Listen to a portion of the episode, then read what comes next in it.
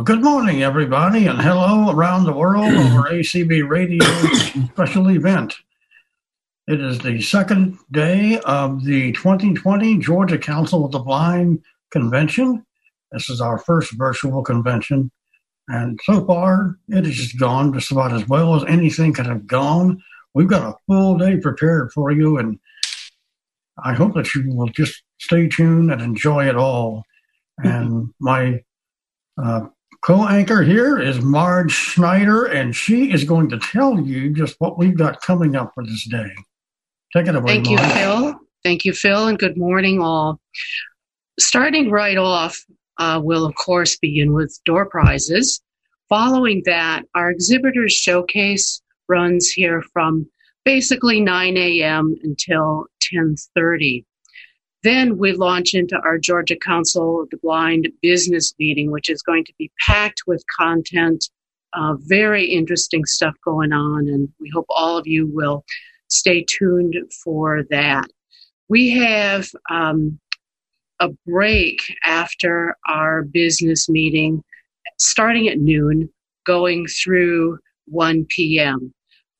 Back here at 1 p.m. on um, this Zoom channel, we have a youth panel, and that will be discussing issues of transition for high school students into college. A lot of important material for parents, for students, and for all of us as advocates to learn about. Simultaneously with that, also running from 1 until 2:30 is a second option. This is available just to those who've registered, who uh, will then switch over to the Georgia Council of the Blind um, Zoom room for that session. So only available to registrants, not on the um, ACB special event channel.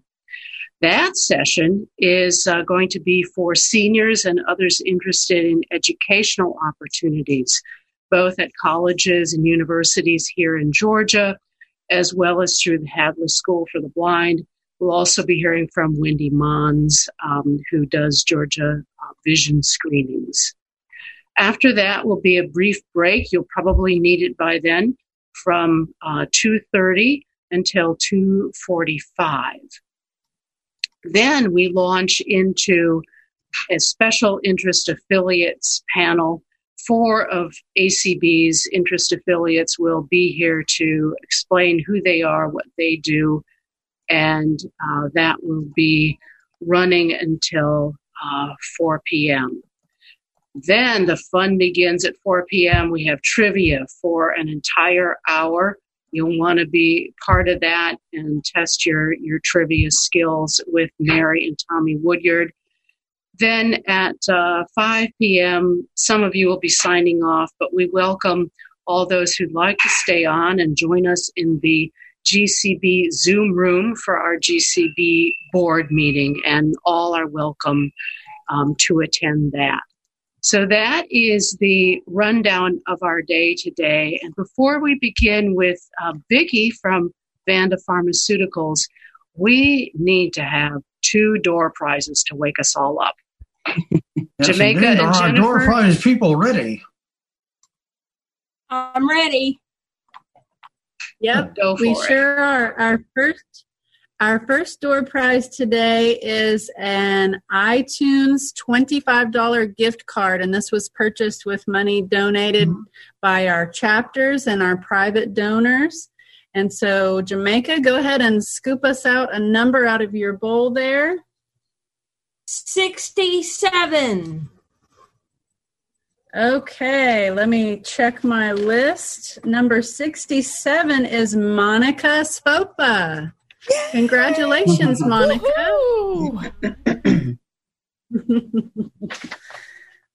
All right.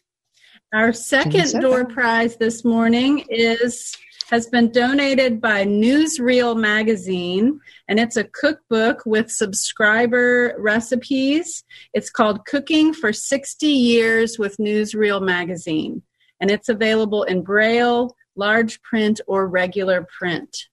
So, Jamaica, what number do you have for us? 52. Okay, number 52. That is Dorothy Langham. Congratulations, Dorothy. You'll have a cookbook on its way to you. More door prizes on the way this- throughout the day, folks. will be listening. And and uh, Marge, I know you're looking as forward to these exhibit presentations as I am. So if uh, we're all ready to go for that, just take it away. All right. From is it is it my turn? It's Vicki. Go right ahead. okay, awesome. Thank you. Um, good morning, everyone. Um, it's Vicki Preddy. Um, I, I, know I've spoken to some of you before. Um, I'm a nurse educator with Vanda Pharmaceuticals, and I specialize in providing education about non 24, which is a short name for non 24 hour sleep wake disorder. Um, I'd like to start by posing a couple of questions, and these are just for you to think about. You don't have to answer them aloud. Um, the first one is Are you aware that up to 70% of people who are totally blind are affected by non 24? And next, did you know that you don't have to be totally blind to have it? And I tell you this because despite those facts, um, non 24 still remains largely unknown and misunderstood among the blind community and healthcare providers. So, for those reasons, I have three goals today. The first is just to give you some basic information about non 24. Second is to help you learn why non 24 happens. And then third is to make sure that um, you're aware that help is available from Vanda if you're str- struggling with sleep. So, um, the benefit of having some knowledge of non 24 and, and an understanding of why it happens is that if the symptoms occur, you'll be able to recognize that something's going on and that it isn't quite normal. Then um, I also think it's comforting to know that when you have some place to turn for to for help, um, it will it will help you if you want it or need it. So let's first talk about some basic or general info about non-24.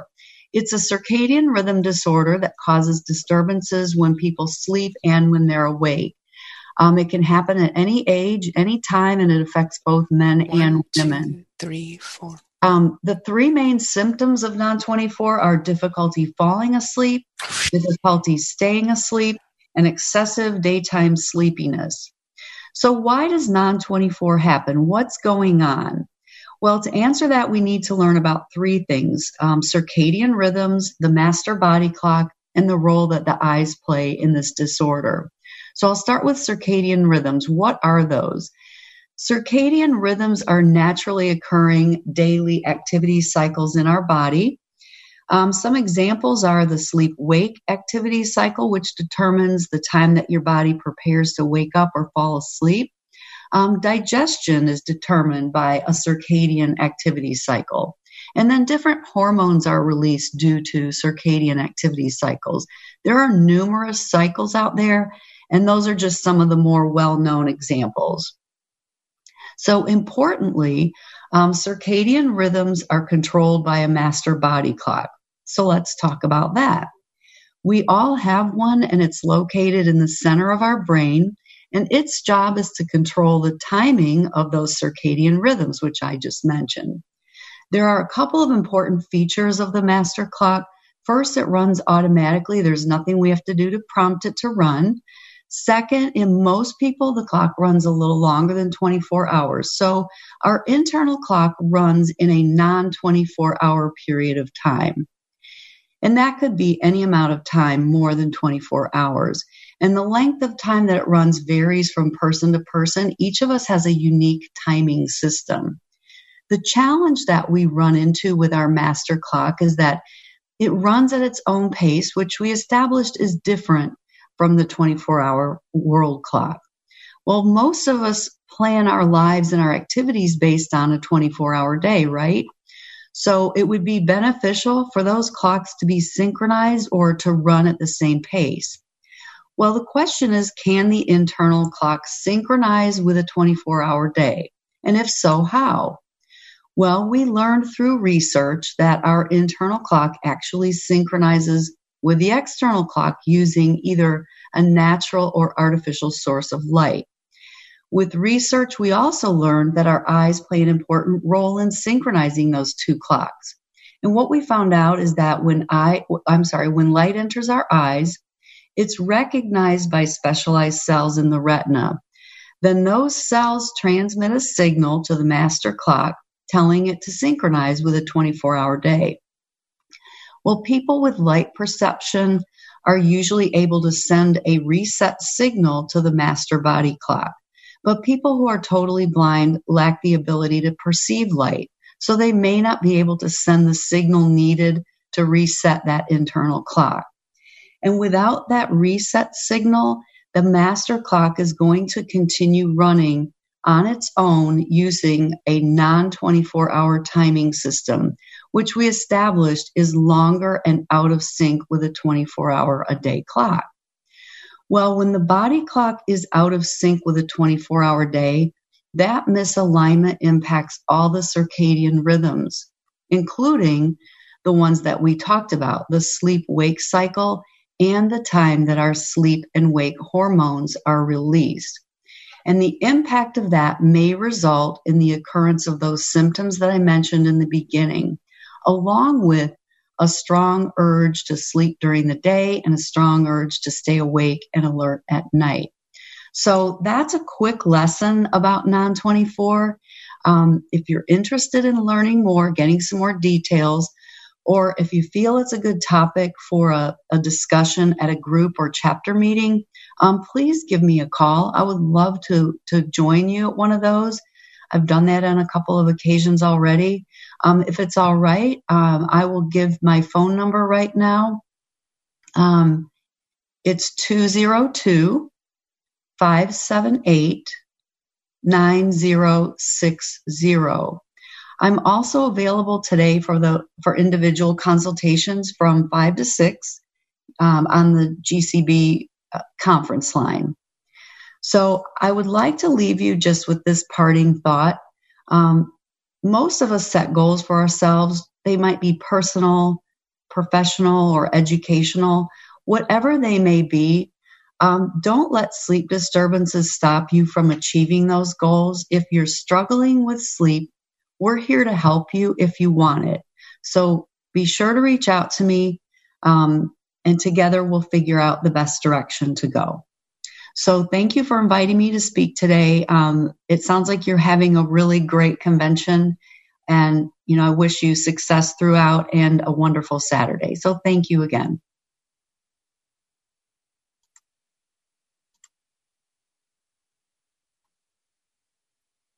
All right, now we have Steve and Jerry who are going to facilitate this exhibitor showcase this morning. Steve?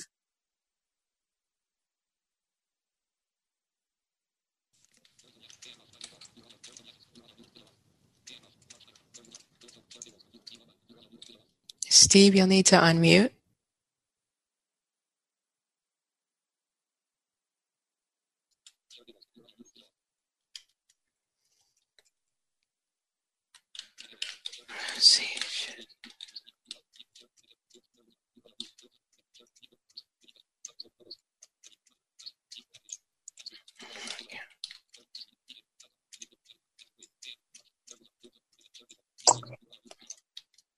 Jerry here. Here you are, Jerry. I'm here. I am. All right, who's up next?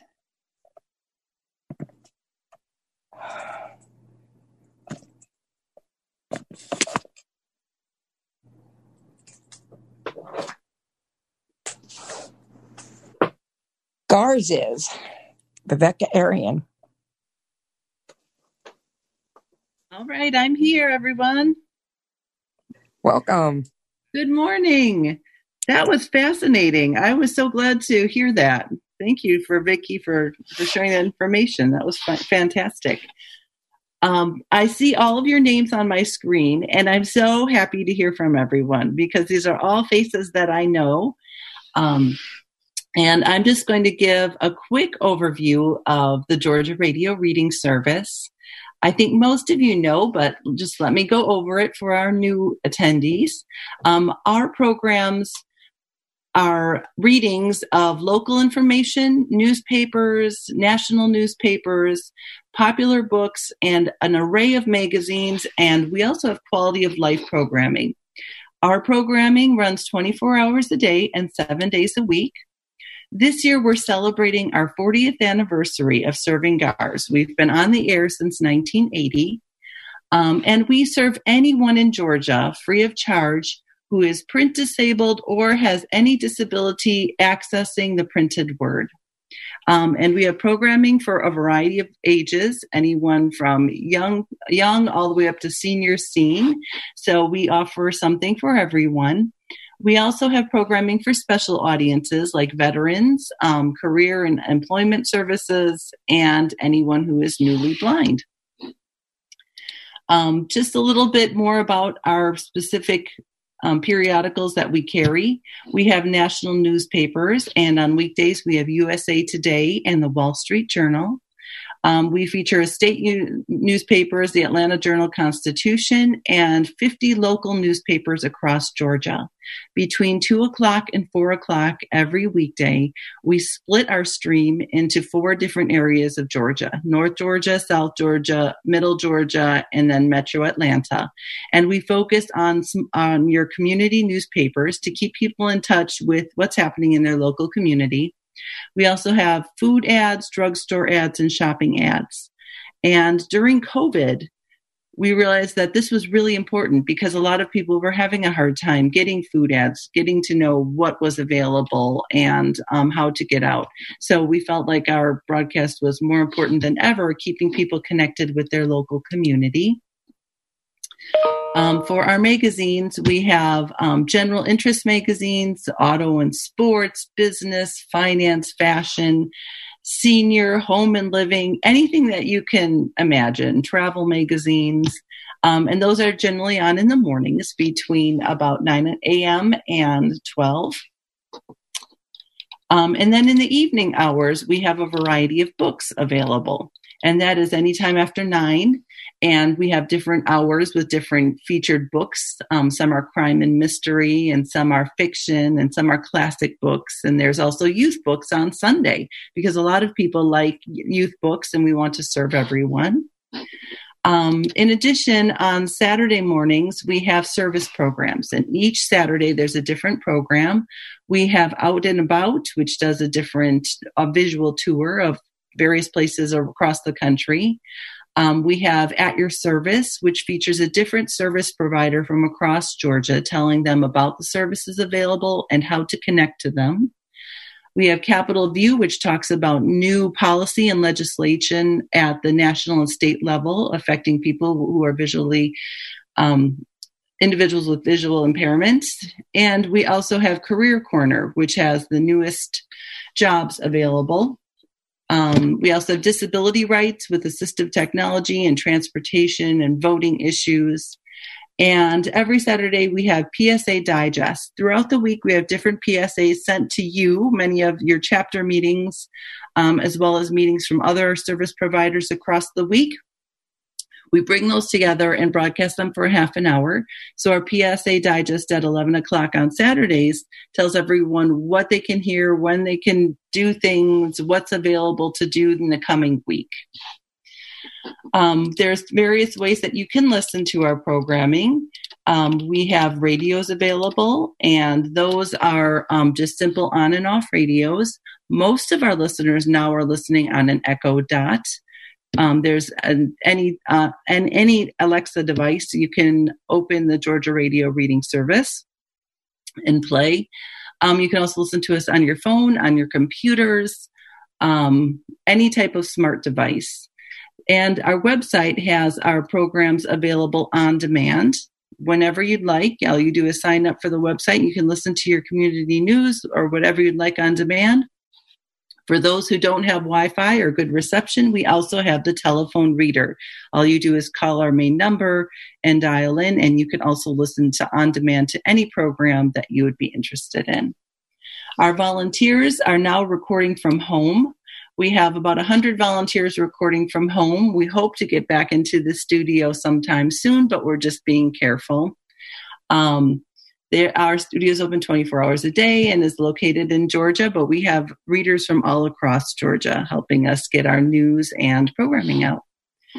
To sign up, um, you can either call us. My, our phone number is 404 685 2822, or you can go to garrs.org, G A R R S.org, and fill out an application, um, whatever is easiest for you. Does anyone have any questions?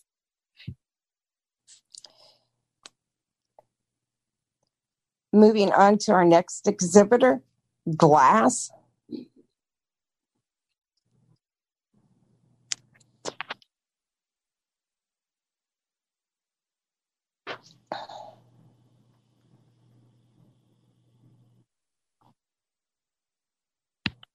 Uh, Georgia's Talking Book Program. And our program is available to anyone with visual and mobility impairments that, are not, that do not allow them to hold a printed book. Um, I know you, most of the people on the call are familiar with the program, so I just wanted to hop on and tell you about what we're offering virtually and um, some other highlights of what's coming up um, in the next uh, few months. So the pandemic has really changed the way that we handle outreach and programming. And here are some of the virtual offerings available to patrons of the library pre-pandemic we were out in the streets you know you would see us at your nursing homes senior care centers resource fairs but now we're shifting our focus to a virtual outreach as well as um, increasing our liaison ability for those with visual, visual and mobility impairments to connect with agencies to assist them in all areas of life um, we're offering peer support groups, which is a call in uh, monthly call uh, held with Vanessa Meadows. Um, we have several call in book clubs. Um, our most popular one is the adult only book club and uh, men's only. And of course, we always have our readers advisor um, advisors available to help you and assist all glass patrons. Um, I'm on the outreach team and we do a weekly phone call. It's outreach on call and we highlight different resources by the program and we um, go over BARD, BARD Mobile, which is the talking book program available on any smartphone device uh, device. And we also have a quarterly newsletter. Uh, it's Hourglass, and that's offered in all formats, um, large print as well as the electronic. Um, one of the new things we're starting um, in the interest of community health and safety um, and many of us are at home. Glass is expanding our services to include a collection of audio descriptive videos um, to make your time at home more enjoyable.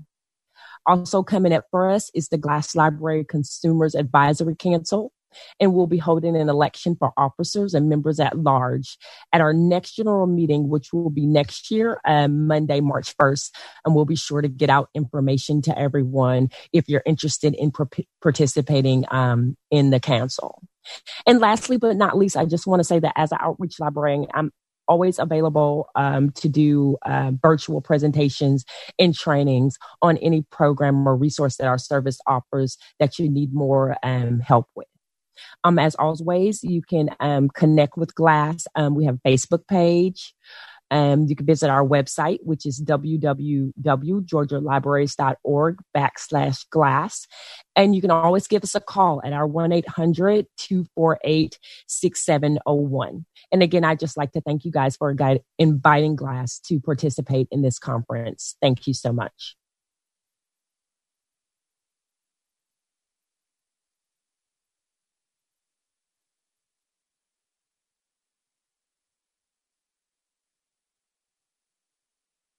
Next is the Guide Dog Foundation with Lauren Berkland. Everyone, good morning. Thank you for having us here today. My name is Lauren. I am the Consumer Relations Coordinator for the Guide Dog Foundation and America's Vet Dogs. We are a guide and service dog program that places guide dogs with individuals who are blind or have low vision. Um, and that's through our Guide Dog Foundation program. Through our America's Vet Dogs program, we place service dogs, PTSD service dogs, and guide dogs to individuals um, who are veterans or first responders.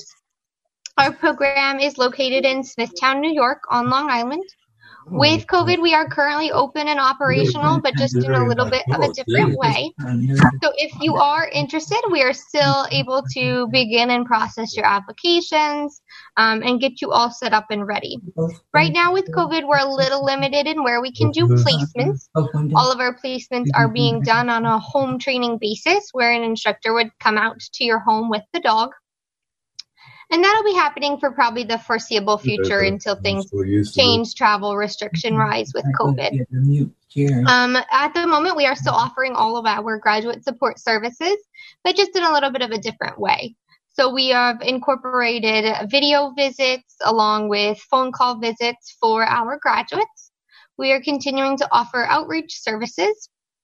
So I'll tell you a little bit about what we do. So our guide dog program uses Labrador retrievers, golden retrievers, lab golden crosses, and then we do have standard poodles for those with allergies to a dog.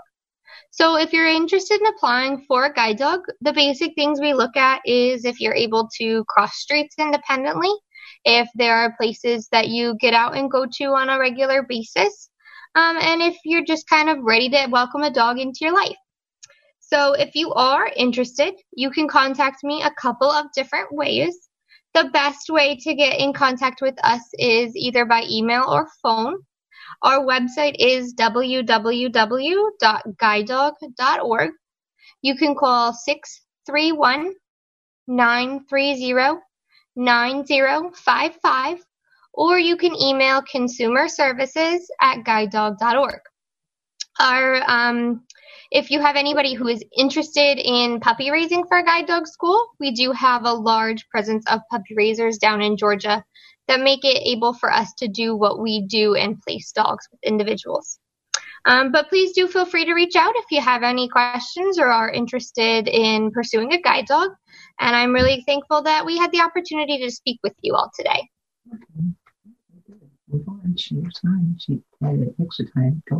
Okay. All right. Thank you, uh, Lauren, for that wonderful presentation. Next up on our list is Guide Light Dog Products, uh, which will be printed presented by, if I'm pronouncing this right, is this uh, K.N. Roche?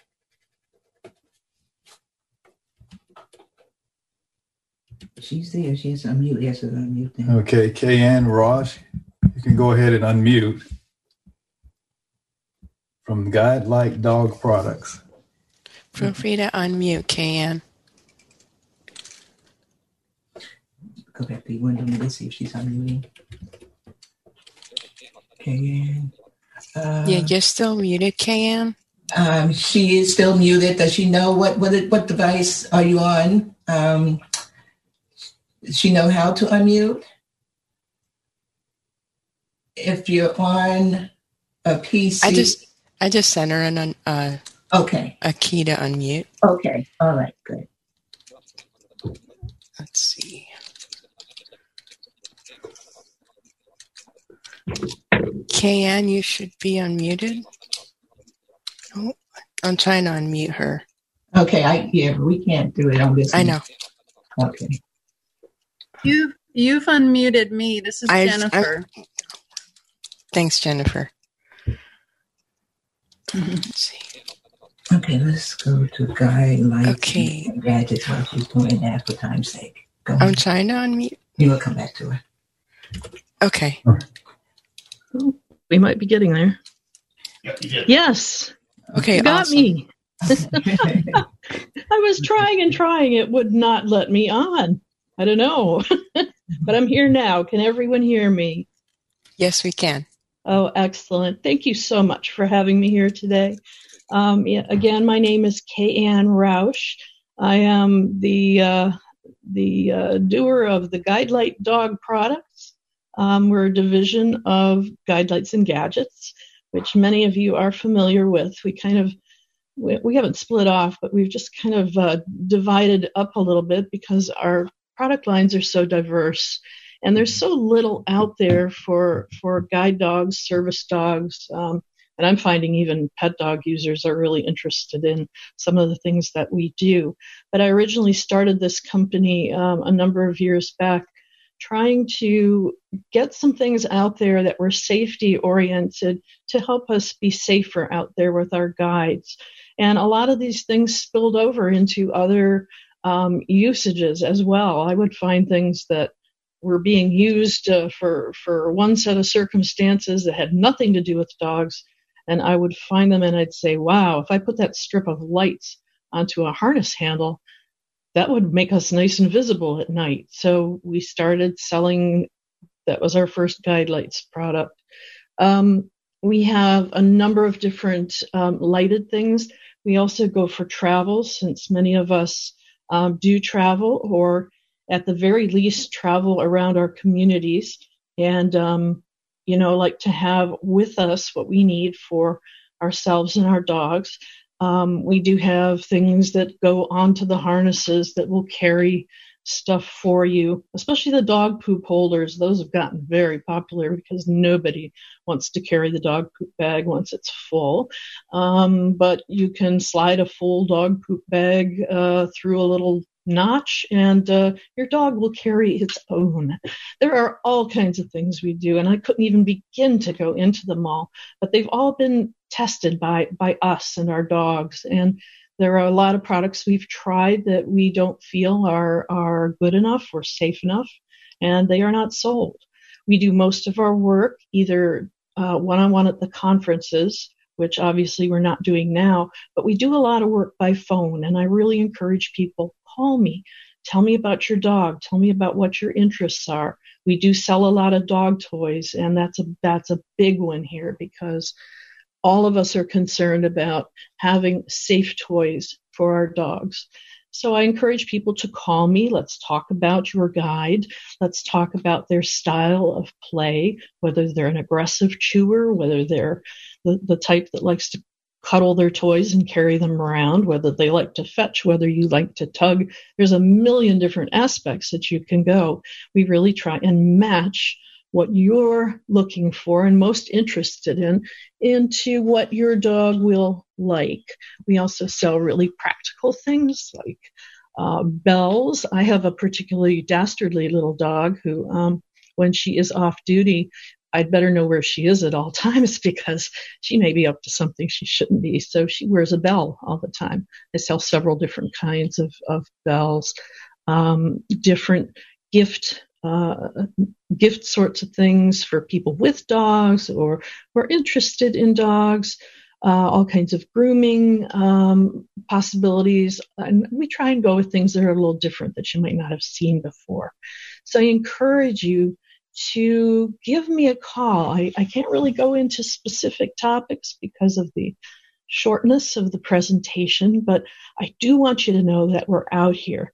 And I had a call yesterday from from someone who's actually a good friend and a good customer, and I'm trying to help her find the things that she wants. And she kept apologizing for the time that she was taking, and I finally said, "Stop! This is why we are here. This is why I want to do this because I want to take this time with you, and I want to find the right thing for you." So that's my message to you. For any of you who are guide dog users for any of you who are are close to a guide dog user that you think might uh, be interested in a gift item or something they may need you'd like to surprise them with, or if you have a pet dog or a service dog, um, all of all of the supplies. I do have some smaller and gentler toys for um, even the the the very small dogs. Um, my neighborhood is picking up on this, and uh, while we, even though we have COVID going, we do have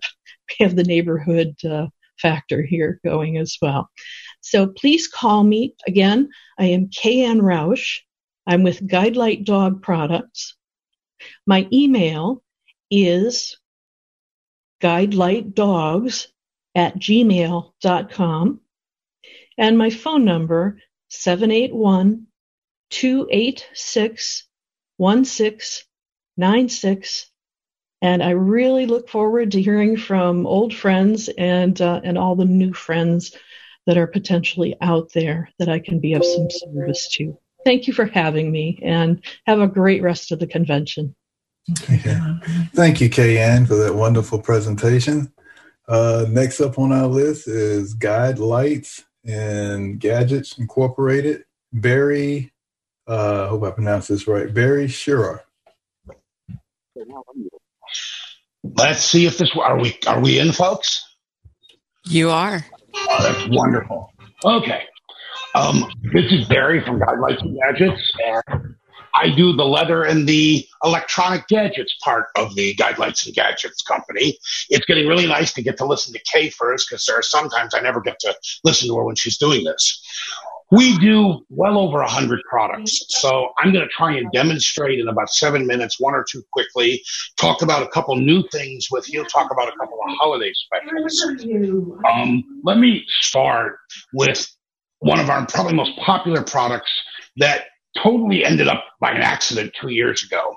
I call them soundbox amplifiers. And what it is, is that some of us who use Victor Streams or tracks or phones, there are days when wherever we are in our house, we want louder volume because we like to hear something while we're cooking. Well, these are tiny portable units that you place your phone on top of, or you place any other device you want, and your volume will triple. It uses a principle called magnetic induction, which is the magnets of the speakers capture the sound in a chamber and amplify it. Why this isn't more well known? Because these things are incredible. They're cheap.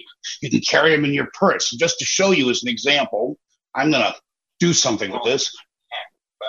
Now, I've got a talking book on from NLS, and you and you won't be able to hear it much. Now, everything they've done plays into our hands. That's the one mistake they've made. They're conventional in their defensive operations. That is the difference between loud and soft of a simple Victor stream. This thing we have, and these things are actually lots of different models of them. Um, that happens to be a brand new stereo model, which is actually a mid-priced model of $45.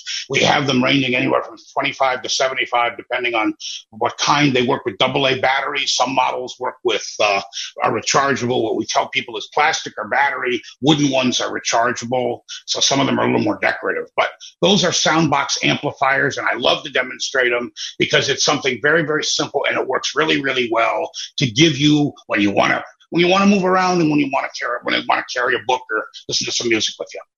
A second new thing that we are really excited about, and I know a few of you. As a matter of fact, the trivia may be that uh, I don't know if anybody in there knows that my first job out of law school was practicing law in Atlanta. And I spent a couple of years in Atlanta with a law firm, which is basically the next 40 years before I retired and started doing this. But about 15 years ago, we started making a product and we started making our own infrared talking thermometer. And there came up some issues with it, not as much in the product, but from some of our competition. And we had to basically shut it down after getting into CVS, which made me really unhappy. However, about eight months ago, I did a survey of all of them that are on the market because in this time of COVID, we really need something that's workable. And most of them are terrible. They don't give you the same temperature, same time. You know that if you have them. There is one out there, and frankly, I have just reached a relationship with the manufacturer that is a thermometer that is a non-contact, so you don't have to touch it to your forehead. It gives you a reading in three seconds and shuts off, and will give you the same reading three times in a row, and is the least expensive of the thermometers that we've been able to see. And I don't know if we're going to hear this, but your body temperature is 97.9 Fahrenheit degrees. I don't know if that was hearable. I hope so. It said 97.9, which is right where I am. It'll give you the same temperature, two more readings. You don't have to touch it to your forehead, which means it's hygienic. What's the best?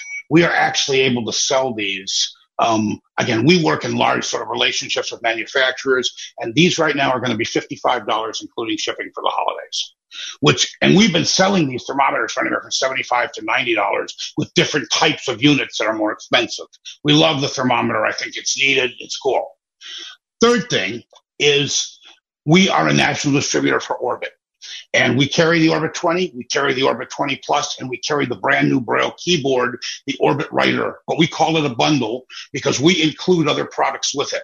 I don't want to sell a naked Orbit, as I joke with people. So we, we have our own carrying case for the Orbit Writer and your phone, so you can carry it with you when you want to tra- go out and be transporting with it. Uh, we include a neck pouch that gives you a hands-free option. And probably the best thing of all we did is, I'm sure a number of you know Lisa Salinger from formerly Mystic Access and now from Hadley. I had Lisa do a startup get started tutorial for the Orbit Writer that basically gets you on in less than an hour and makes a lot of complicated things simple. So that is a $140 bundle plus shipping, uh, which is 10 bucks. We flat ship everything at $10 or less. Um, we have to prepay a lot of stuff. Um, next thing we do is our most popular leather bag. This is a bag that easily holds a braille display. I call it an everything bag because once we brought it to somebody, they filled it up and then threw it at me. And it had about 12 pounds of everything in it. And basically it was a lot heavier than a football. It's got eight compartments. It will hold a 20 cell braille display. It'll even hold it horizontally so you can pull it up and actually use it. Uh, which is not that difficult to do. We call it an everything bag. This is going to be our best holiday special of the year. We are going to put it on. We are going to put it on sale for twenty dollars plus shipping. The other thing we are known for is our neck pouch which is a hands-free phone pipe that people use with Aira and Be My Eyes. It allows you to basically use any size of phone. It will actually carry an Orbit writer, although you can't use it in there. And it is. All of our products like this, all of our bags are leather. We have relationships with large leather manufacturers that we've built over the years. That is a $15 neck pouch. We've sold close to 700 of them. And again, it's what a lot of My Eye eyes usually use. We have pretty much bags for everything. If you want a bag for a note taker, if you want a bag for a laptop, we really customize and look for things from our partners that are protective. I'll give you one example and then I'll move on to finish. When the Braille Note Touch came out, I got very concerned looking at the back of it about its fragility because it's plastic. So we looked through our partners. It happened to be our company that makes motorcycle accessories called Jam and Leather. And we were able to find and work with them on a case that not only holds the Orbit I mean, the umbrella Touch Plus perfectly, but also holds whatever accessories you need to carry it. It's not a use case; it's a transport case. So we put anything in bag we we sort of find. Let me quickly end by some information. I know Kay gave, uh, we're the same company, but we sort of work different divisions because of COVID these days. Um, we are Guidelights and Gadgets. I'm Barry, which is B-A-R-Y. It's Scheuer, S-C-H-E-U-R. It is guidelights and gadgets.us. Remember that for the website, US. And you can reach by phone or email. Phone 617, Boston number, but we're in Myrtle Beach, 617 969 7500 or email is B as in boy, my last name, which is S C H E U R, at B Scheuer at my last name again, Scheuer, S C H E U R dot com. It's nice coming back to Georgia and have a great rest of the day in convention, folks. Thanks very much. Hey, thank you, Barry, for that informative uh, presentation there about your business, and uh, be sure to patronize him. Uh, he's got some products that may I may be interested in myself, especially along with everybody else. with everybody, yeah. Especially they're talking about that thermometer there. Okay, we're moving on. We we haven't found custom canes have uh, come into the uh, have has shown up yet, so we're going to move on. now unmuted. We're going to move on to Learning Ally uh, with Abigail Shaw. Good morning, everyone. Um, I am Abigail. I'm calling in from Brooklyn, New York, and I'm really glad to be here with you all. I work with Learning Ally. We used to be called Recordings for the Blind and Dyslexic, or RFB&D. And I split my time at the organization between producing our literature audiobooks and our college success program. So I'm going to touch a little bit on our books and then also share a little bit about our college success program for um, any students you might know or for students that might be calling in or parents. So, um, Learning Ally has been around since 1948. We started recording books out of the New York Public Library. Um, there was a woman that wanted to help support veterans coming back from World War II who had been blinded in combat and they weren't able to access the GI Bill because of um, losing their sight. So they started recording books there.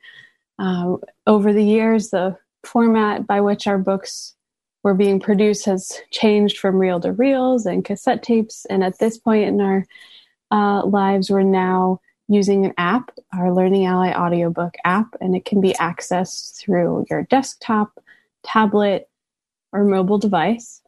We have over 80,000 books in our library, and they are all human voiced books. Um, so, compared to something like Bookshare or other resources that provide them with synthetic, speech, all of our books are read by um, human volunteers.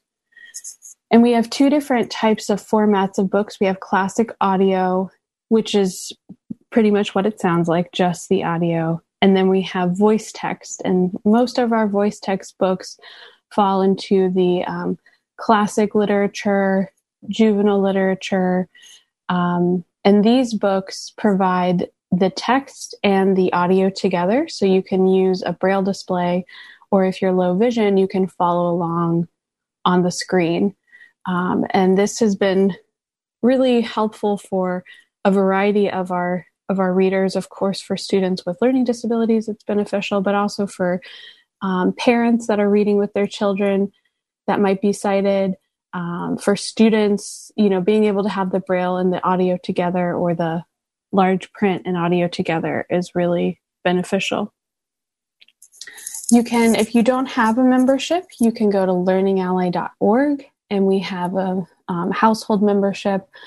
Um, but if you are a student who's blind or low vision, um, for most public schools, uh, Learning Ally is a part of accommodation planning. So I would encourage folks, if you have students that are in that K to 12 range, um, to see if it's something that your school is currently providing.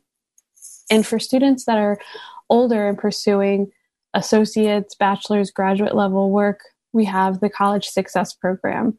And this program started about five years ago, um, actually going on six years ago now, after the organization had done some research to um, the original intention was to find ways that we could better produce our textbooks. And we found through some qualitative research, so it was research that was done over several months, um, and it was all interviews and observations. So it was all about the quality, um, you know, versus metrics.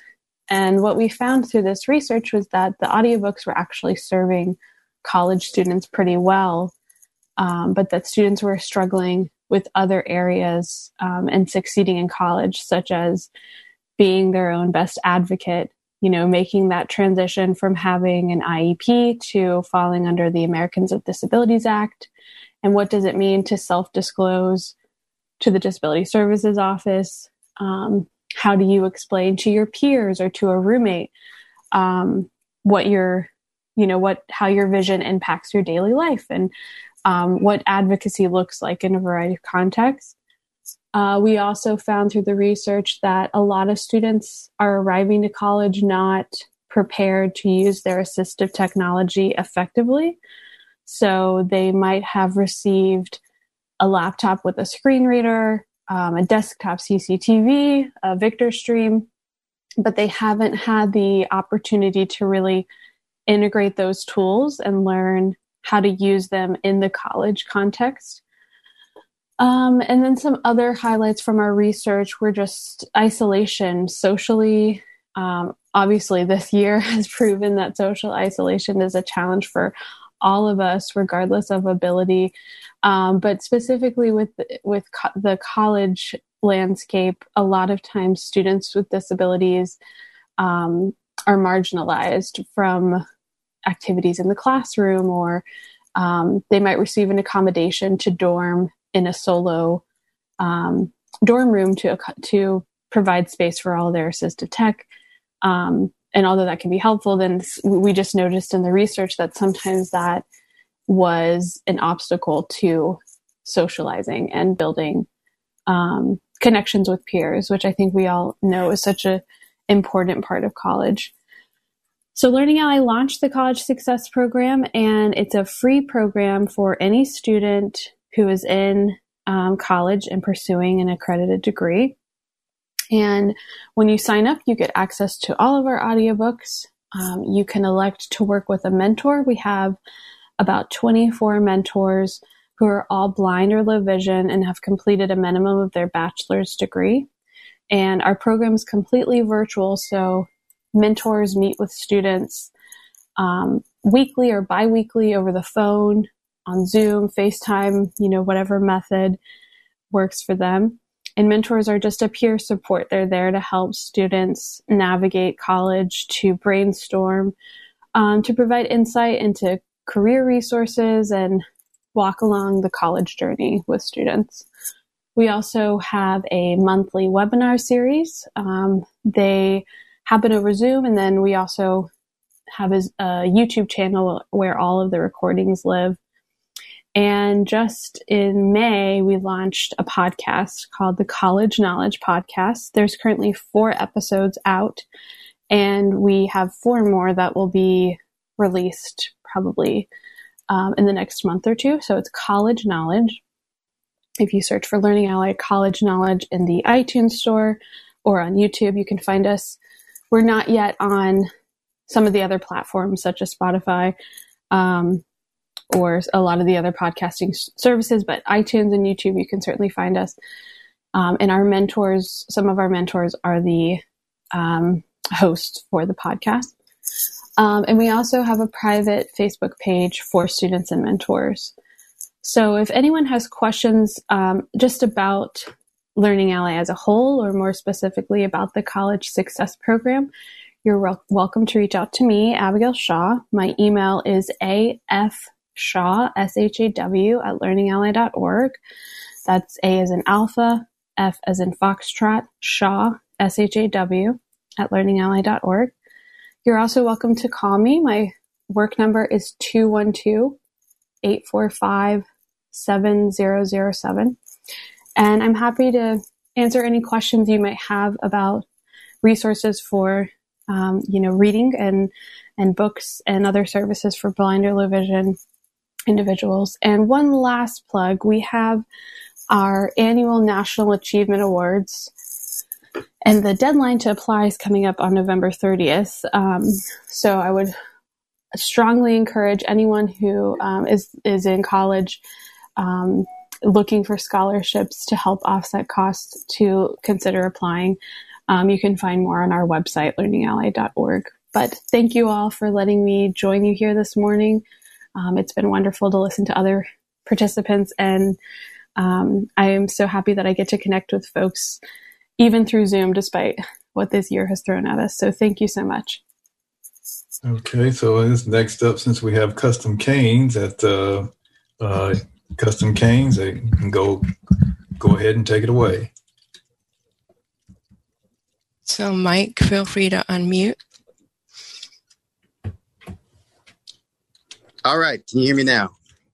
Yes, sir. Yes. All right. It's like that. Uh, what's that Verizon commercial? Can you hear me now? Good. All right. Welcome, everyone. So glad to be here today and be with you guys. I am uh, James Bame. I am with Custom Cane. That's Cane with, I'm sorry, Custom with a K, Cane with a C. It's singular.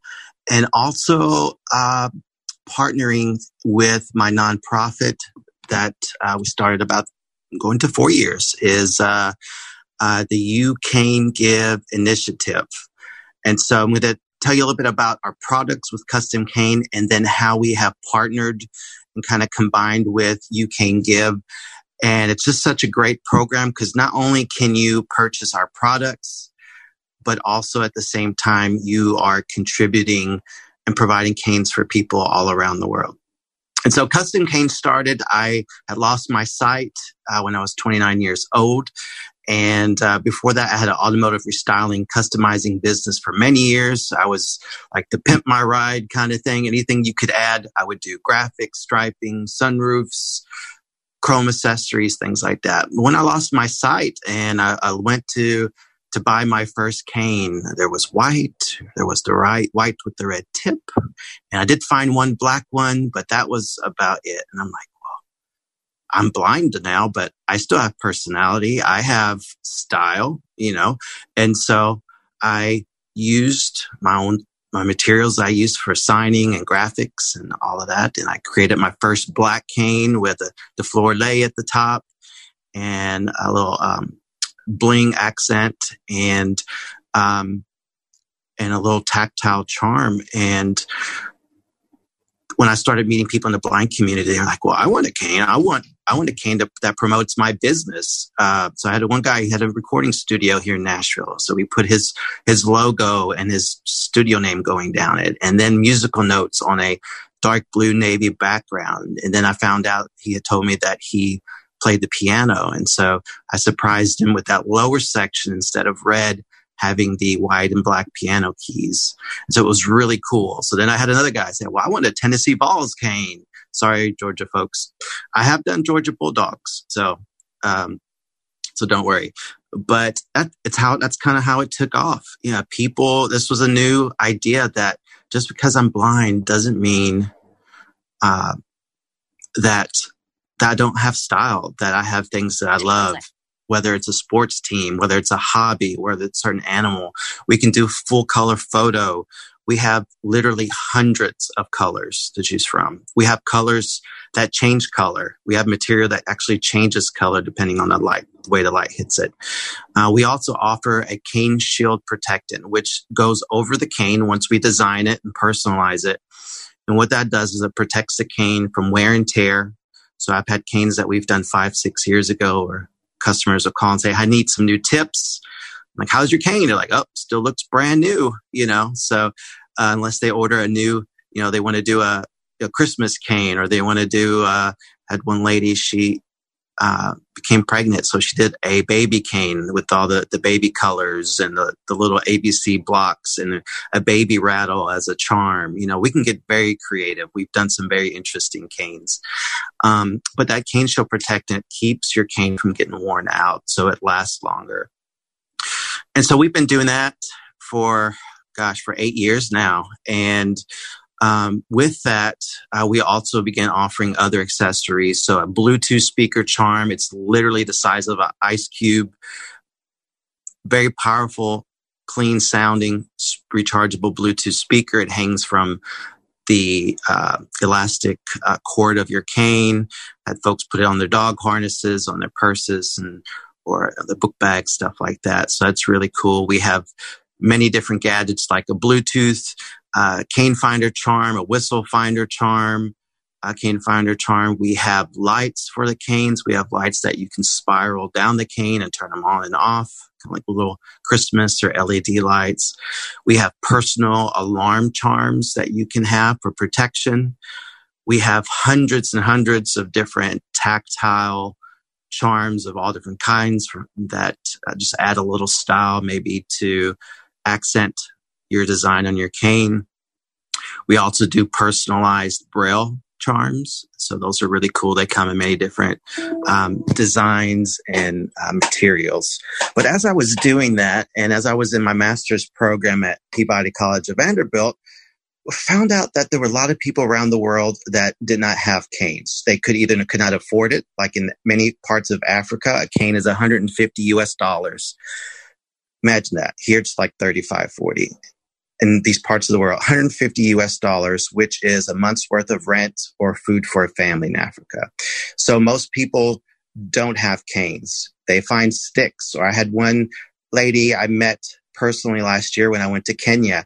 She was using a piece of pipe, old metal pipe that weighed probably 20 pounds that had even still the, the, the curves from when it was shaped years ago. And that's what she was using for her cane.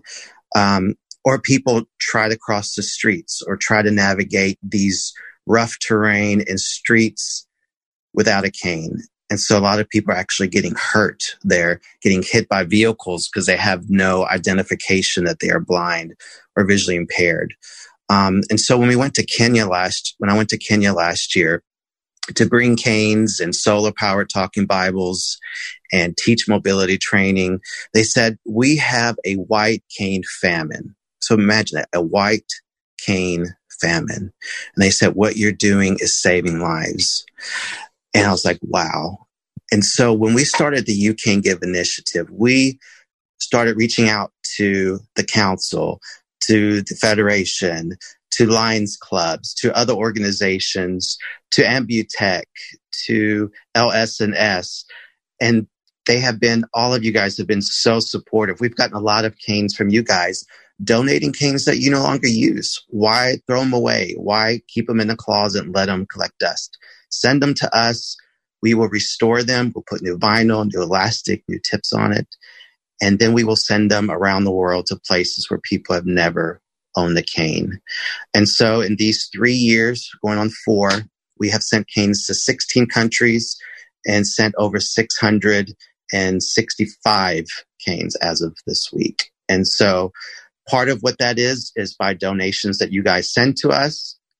And part of that now, when we partnered with Custom Cane, um, my idea was let's just use the profits that we make from Custom Cane because it was just a side business that I wanted to do to, for creativity, um, be able to do that. But we are using those profits and they go directly to You Cane Give. So if you buy a product from us, you buy a new cane, you buy a custom cane, or you buy some accessories, um, that those profits will go towards a cane to someone around the world. If you donate any canes to us, you actually get a $15 credit also towards a product of, of custom cane. So how do you order a cane? Our websites. Here's our websites. So customcane.com. That's again custom with a K, cane with a C, and it's singular. Our nonprofit You Cane Give initiative is You Cane, C A N E, give.org. We are a nonprofit 501c3. So youcanegive.org or customcane.com. We also have a very active Facebook page for both of those. We're constantly posting updates on where canes are going, the needs that we uh, have. Uh, with custom cane, we also post pictures of new canes that we've done. Some of the new pro- new colors that we have is a rose gold, um, solid chrome cane, which is kind of cool. Uh, I mentioned our chameleon cane that's very popular. One of them changes from green to blue to purple. And we have one that just changes from green to purple. We have one that changes from maroon to copper to gold, which is also really, really cool. And so being able to, to have these tools for independence um, and to embrace our canes, right? But then with that too, by doing that, we're also helping other people who have never owned a cane, who have never been able to have that autonomy and independence of, of traveling. And so we really encourage you guys to reach out to us. You can also call us. My number is 901 483 1515. And all this is on our website and Facebook page too. I'll give that to you one more time. It's 901 483 1515. So feel free to call me. We'll give you a free cane consultation and help you design your cane exactly the way you want it. If you want to donate or send some old canes, just again, just reach out to us by email or check out our website to get that information. But thank you guys so much for your time. And as a thank you to you guys, we also provided a couple um, gift certificates to your convention because Georgia has been so supportive, and we wanted that was our way of saying thank you to you guys for supporting us over the years. So again, my name is James Bame, and thank you so much for your time today. Yes. Thank you. Thank you, Thank you James, for that wonderful presentation. Uh, next up. Welcome to this sample of Newsreel magazine.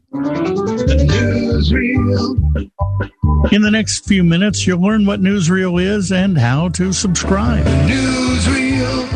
At the end of this sample, we're offering a free three month trial of Newsreel. Newsreel. This is Erwin Hott. I'm editor of Newsreel magazine by and for the blind. It's monthly and available in a variety of formats. Newsreel.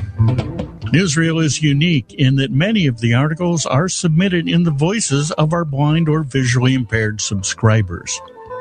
Newsreel was founded in 1958 by Stanley Doran, founder of Pilot Dogs and co-founder of the Central Ohio Radio Reading Service.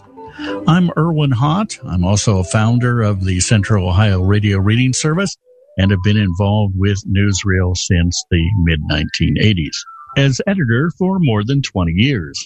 Each issue has from 55 to 60 articles on topics such as mobility, traveling with a guide dog and or a king, recipes, book reviews, poetry, music, technology, demonstrations, and much, much more.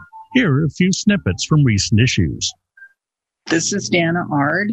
I am wondering what people know about the various smart TVs that are now out there. This is Joan Andrews in Ashtabula, Ohio. I think televisions have gotten really pretty uh, accessible. Paul and I just bought two new televisions, one for downstairs and one for up here. This new uh, LG television that we have, it has Braille on the remote. It says P for power next to the power button, and uh, it says V next to the volume button. The volume will speak and tell you what level it's on. And it says C next to the channel button. Paul got a second television for downstairs and uh, it talks too. They both do. If you push the mute button, it says mute. And then when you turn the sound back on, it says volume and it'll tell you what level you're at. It also has one that's labeled accessibility. Thank you. This is Charles Dickens in Sacramento. The lady that talked about she wasn't able to follow TV because she has a hearing problem. I have hearing aids that uh, have two microphones on, and I can adjust them. And one is the TV mode. On the hearing aids, I have what they call the T coil mode that you get a device and you hook it up to your TV and you can hear through the hearing aids. Now I'm going to get Bluetooth hearing aids that you can do the same thing. From Tom Kaufman and David Goldfield. DoorDash now offers grocery delivery. The company said Thursday it's partnering with Meijer and Fresh Thyme to deliver to customers in Chicago, Cincinnati, Milwaukee. This is Tom Likens. Does anybody know about the Chameleon Braille note taker that is uh, manufactured by Humanware? Thank you. This is Nolan Crabb. I am looking today at a book that I'm hopeful you'll enjoy. And, and if you enjoy a good police procedural and a mystery, this will absolutely rock your house. The Night Fire, Renee Ballard, number three, Harry Bosch, number 22, by Michael Connelly. From Nancy Scott. Pandemics teach things. Don't take anything for granted. Don't put things off. Entrepreneurs can be clever. Fun is hopeful. Fun with other people is more hopeful. And magic can appear with the addition or subtraction of one ingredient. Al Subiaga with a question. I was wondering if any of you, especially you turtles, had ever cut your own grass, and if so, how did you do it? That's it for this sample of Newsreel Magazine by and for the Blind. For more information, call us at 614 469 0700 or 888 723 8737. We are offering a three month trial of Newsreel Magazine for free. It's available on NLS type cartridge or a thumb drive as a download from our website on four track cassette or an MP3 CD. Our email is info, info at newsreelmag.org. Thanks for listening. Pampered Chef Teresa Fleenor. Items have uh, raised tactile markings. However, most of them are on the outside of. I want to start it over. Sorry. The um, products. The uh, silicone prep bowl sets have them on the inside. It depends on how, whether you read prints and can feel the uh, indentations. So um, I would say no, a lot of the measuring isn't accessible. However, we do have a couple of the big ticket items that a lot of people would not necessarily think to buy because of accessibility issues. And I'd like to show you how the blender, the deluxe cooking blender, and the air fryer are accessible for blind people. They also have a cook, quick cooker, which is Pampered Chef's version of the Instant Pot. That is not accessible. So let's start with the blender and the air fryer. The blender, they have a wheel. And this wheel is has a horseshoe on the front of it with a line going through it. It's all indented. You can feel this. The line the points out of the top of the horseshoe is your guide. You have to have that straight up in order to start. Plug it in, turn it on, straight up. You have custom blend, then you'll turn the wheel to the right and it'll beep. It'll say custom heating blend. Each time you turn this, it will go to the right one more and switch settings. Um, perfect for accessibility. You have to remember one, custom blend, two, custom heat, smoothie, alt milk, grind, heated wash, soup, heated puree, jam, and sauce are your settings. The air fryer works the same way. However, the air fryer, you have to make sure, and there's six settings on the air fryer, and point it straight up when you turn it on. Before you plug it in and turn it on, you need it straight up. Turn it to the right, you have air fry, and then you go through bake, reheat, rotisserie, roast, and dehydrate. Not necessarily in that order because I don't remember. They are accessible. I would be happy to help anyone. Now, as for safety, and I wish I could spend more time, so please call me if you have any questions. All the knives are, you have guides or guards. Uh, coated paring knife right here has a, a plastic cover over the blade. Paring knives uh, have a little tip on the ends. However, it doesn't cover the whole blade, so if you grab it in the middle, you are going to get cut. We have a close and cut here. If you've ever um, tried the butterfly chicken or a pork chop, this here is what you use. It's spring loaded. It's a circle little project. You put your thick piece of meat, your roast, part of your whatever in here, and there's a, a chef's knife. It comes right through. Could just slice it right in the middle, lift it up, put it back down, and do it again, depending on how thin you want them. Close and cut. This is a chef's knife, and it has a complete guard on it. You can buy this item with the chef's knife as a set. Close and cut. Wonderful item. This isn't accessible, but uh, it's cool. You can make salad in a minute. Salad um, salad cu- uh, cutters.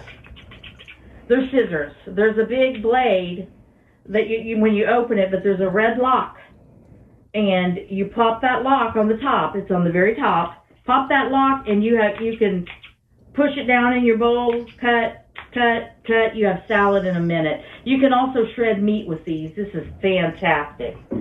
Um, also, the the grater. Okay, one failure, one folly. Um, I call this my uh, my uh, thank you. My cowboy hat howdy partner. There's a great there's a lid over the uh, grater. You slide it down to slide it off, and the cowboy hat um, holds your food. And you put this all together like this. It slides, and I'm I'm still not doing it right. There we go.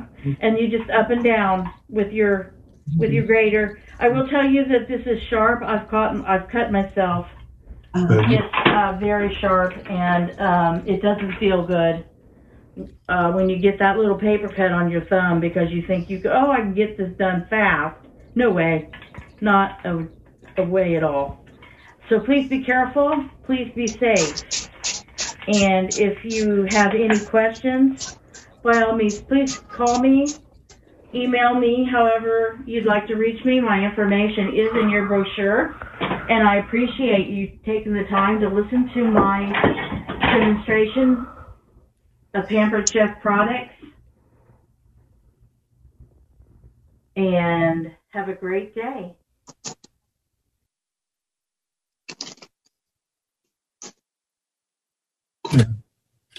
Where's she gonna come out? Uh, you want to come down, listen for a stop share button. Come up. Ooh, there you go. Okay. All right. Thank you, Teresa. That was a great, great presentation there. Good products. All right. Our last vendor that's coming up is uh, Mike Martinson with Visual Enhancements.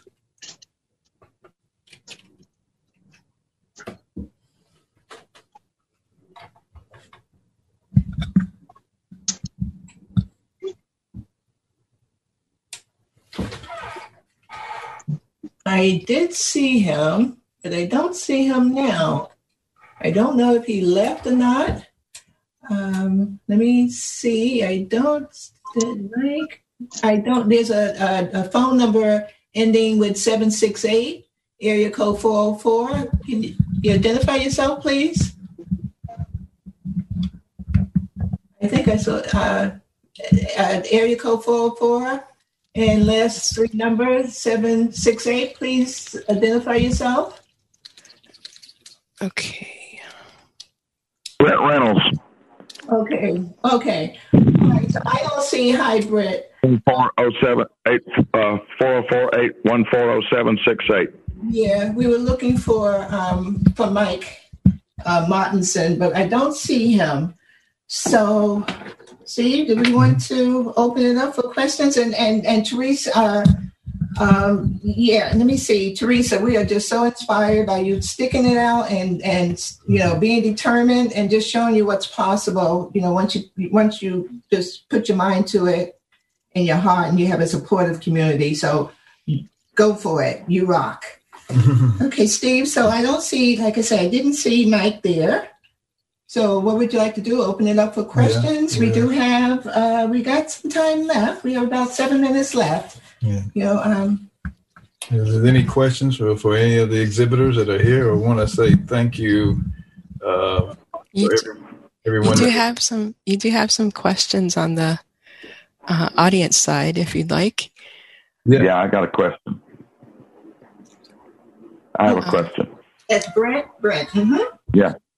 I noticed when you were putting the pieces of the grater together at one point, you said you moved this in this. Uh, for a totally blind person, could you elaborate? It's a question for you, Teresa. Yes, Hi. Um, yes, I sure can. Um, what it is, the the part that holds your food is in two pieces. The the part, um, there's a, a wide part that will hook on the sides of the grater like a rail on each side so you can move it up and down.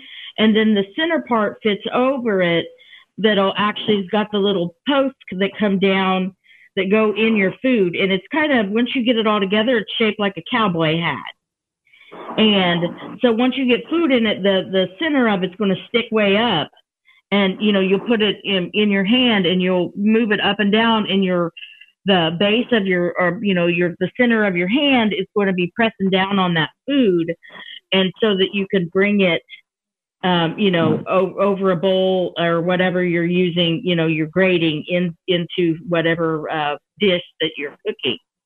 Does that make sense to you? Yeah it sounds kind of like a mandolin type device. Exactly. Yes, that's exactly correct.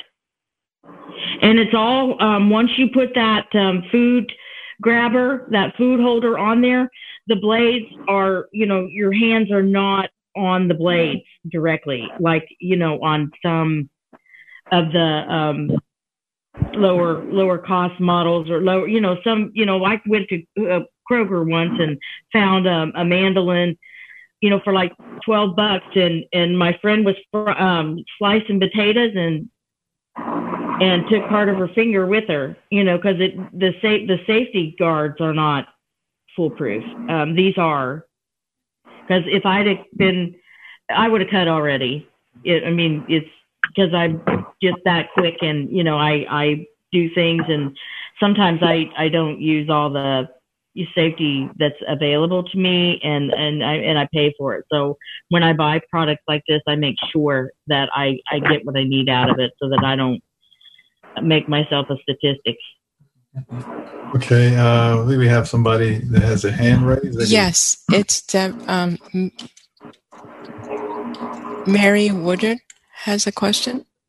Um, I didn't actually have a question. I just wanted to give a shout out to Learning Ally's College Success Program. I know that my son Tommy used it for, um, I want to say his entire college um, time. And um, he thoroughly benefited from the support that the mentors gave him and from all the Learning Ally programs. So if anybody has a student or knows of one that's getting to be close to that age, I would highly recommend it. Cool. Yeah, thanks. So, anybody else have their hand up? It looks like Janet. Hi, Janet. This is yeah, with you. Yeah. Hi, how are you? You're doing a great job, both of you. I just wanted to say that I bought a cane from Custom Canes, and uh, James and Wendy made it beautiful. I love it. I made it an evening cane so that when I was going out in the evenings, I had some bling and some shine, and I just love my custom cane. Yeah, that's great, Jan. Yeah, I, I do it for my walking stick. I, I glam them up you know. So uh, yeah, my my staffs that I, I use um, to help me out with my mobility. So yeah, it does make a difference. It does make a difference. Thanks, Janet. Yeah. Okay. Any more hands up there? Any questions? Comments? See anything right this minute? Yeah. Okay. All right. Oh yes, we do. Todd, you will see an ask to unmute on your screen.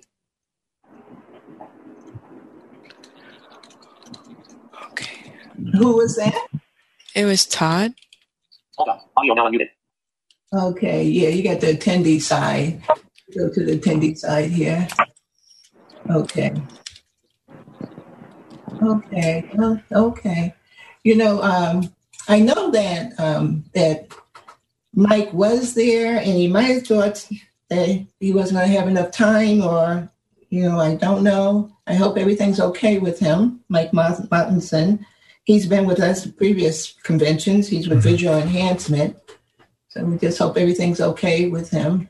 Yeah, his website is visualenhancements.com, and he has a variety of products for the blind, for the visually impaired, like screen readers and uh, magnifiers, all kinds of nice products. So you can visit his website so if we don't hear from Todd, we need to move into door prizes before our next session begins. Right. So if our door prize people are ready, we will take some door prizes because the business section, the business session is coming up. So we need to. Okay. Yes. So door prize. Yes, people, I ready? am ready. Okay, we don't see any hands up. I'm ready. All of our vendors, before we go, let's thank all of our vendors for such a yeah. presentation and hope we come out with, and support them and once again, thank you. The information was informative and it's going to enhance our everyday lives. So take it to the drawings. take it away. Okay, our next our next prize we have a thirty dollar gift card for Bath and Body Works, and Jamaica's drawing us a number right now. It's number forty four. Okay. And number 44 on the list is Eugene Batkey. Congratulations, Eugene, on that $30 gift card for Bath and Body Works.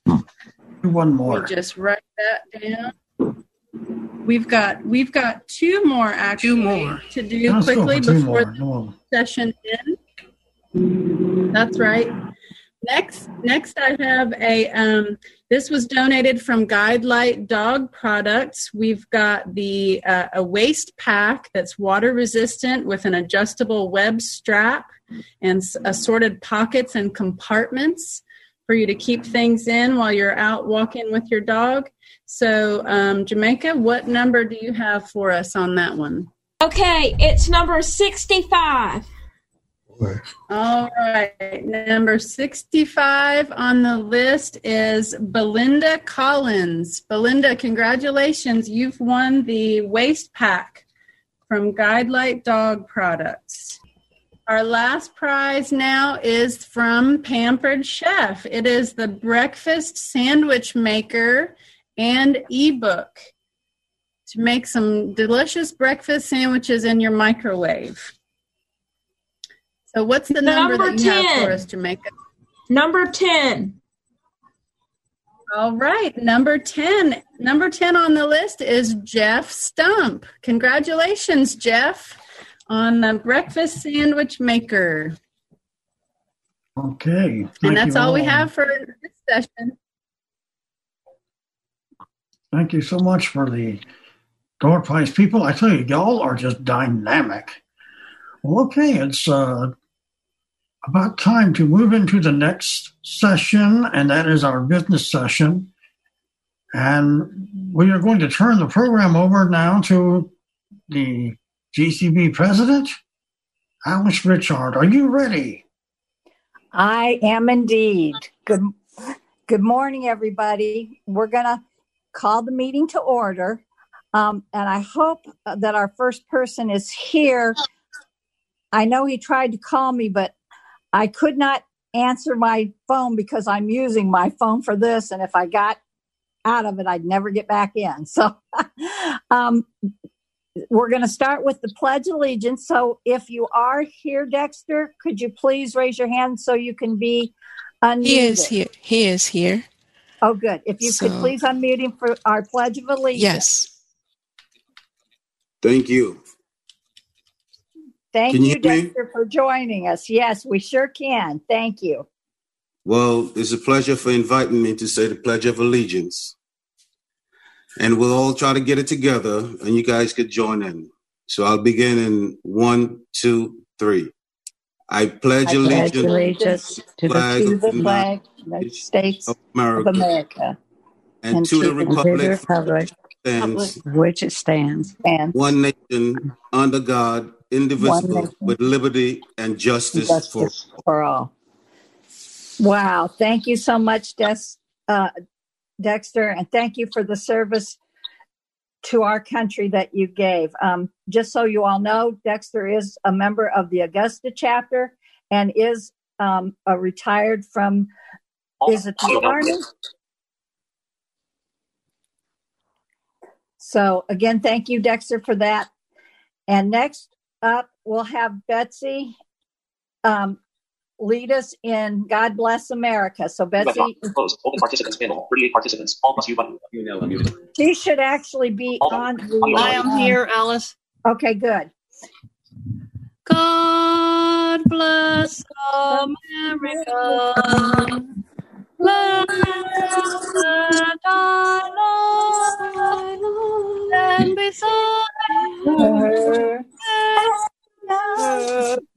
with the light, light from above, from the mountains to the prairie, to the ocean, white with bloom.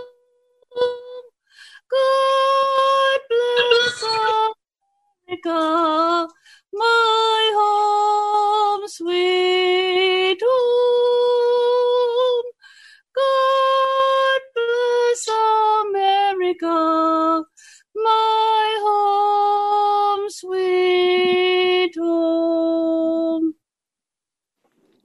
Wow, thank you, Betsy. That was beautiful. Great job. Yep, great job. Thank you. All right, and so next up we have Sharon Nichols from, uh, and Betsy is one of our at-large members. I'm sorry, let me just say that, and also secretary for the uh, Georgia Council of the Blind. So thank you, Betsy. Next up, we have Sharon Nichols, who represents the Northwest chapter, and Sharon is going to lead us in this morning's invocation.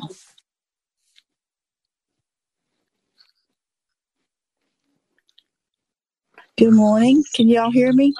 Yes, ma'am. Uh, I hope everybody's having a good morning. Thank you for allowing me to pray this morning. Dear Jesus, we pray you bless our meeting this morning. Thank you for allowing us to have it. Lord, I pray you give everyone wisdom as they uh, participate in the business meeting and the rest of the day, Lord. Keep everyone safe and thank you for all you're going to do in our lives. And thank you for having allowing us to have this connection. In your name I pray. Amen. Amen. Thank you so much, Sharon. Now, I know next on the agenda it says that we're going to have the secretary's minutes, but before we do that, I there was confusion last night, and one of the um, recipients of the um, awards, the state awards, was not on the call to receive it. And my understanding and my hope is is that that he is here today, and that's Roderick Parker, who received the Walter R. McDonald Award. Um, here. So, is he here? Good. Okay, but before um, we hear from Roderick, uh, once again, DJ, are you here? Yes, ma'am. Okay, DJ's going to reread his nomination letter, and then um, I will um, let Roderick say a few words. Okay. Dear Georgia Council of the Blind, Walter, Walter R. McDonald Committee, thank you for your time and commitment to this very prestigious award. As we continue to honor the memory of Mr. Walter R. McDonald, I am reminded of his legacy as an outstanding leader. These are unique and rare individuals that leave a lasting impression right from the start. These people often prove themselves to be a beacon of hope and strength for everyone in their path. This nominee is a gentleman who approaches his life's challenges with passion and perseverance.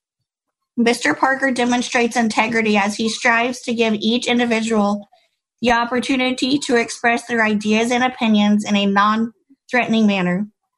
I witnessed his strong leadership skills firsthand over the many years we worked together in the Georgia Coalition on Blindness. He has often requested to share his vocational strategies on the coalition's employment committee as he is a massage therapist. His business is known as Inversion, which uses massage as part of the holistic approach to healthy living. Mr. Parker never failed to capture his coalition audience as he shared his positive career story filled with hope and success. In 2015, Roderick Parker began his service as the Georgia Council of the Blind's parliamentarian. He was the first professionally trained parliamentarian in the history of the Georgia Council of the Blind. He enabled GCB board members and officers to follow Robert's Rules of Order with dignity and transparency. With his continuing education as an active member of the Atlanta Association of Parliamentarians, Mr. Parker served GCB in a very professional manner. He is always learning and developing his knowledge and skills. Mr. Parker is valued and honored by his fellow parliamentarians, and he has served as their chair as part of his contribution to the Parliamentarian Association. In the spirit of service, Mr. Parker exhibited confidence and commitment as he was one of few visually impaired individuals to serve on the board of directors of the Center for the Visually Impaired in Atlanta. He remained on the CVI board for 10 years. In addition, he volunteered with the school age students in the STARS program at CVI. As a person always working hard to do their best, Mr. Parker completed the Involvement Program, which is a training program that develops leadership skills and increases volunteer participation in nonprofit boards across Greater Atlanta. Training included fundraising, strategic planning, marketing, and financial and legal decision making. In 2019, Mr. Parker faced his most critical challenge of all when he suffered a major stroke and stayed in the hospital in rehabilitation for many weeks. Once again, his strength and determination has paid off as he has made giant strides in his recovery. He is determined to regain all of his skills and abilities. He is well on his way. Please give strong consideration to Mr. Roderick Parker for this year's 2020 Walter R. McDonald Award. Thank you, DJ. So, Roderick, we would uh, like to present you with a plaque, which you will be receiving. And at this point, if you would like to say a few words.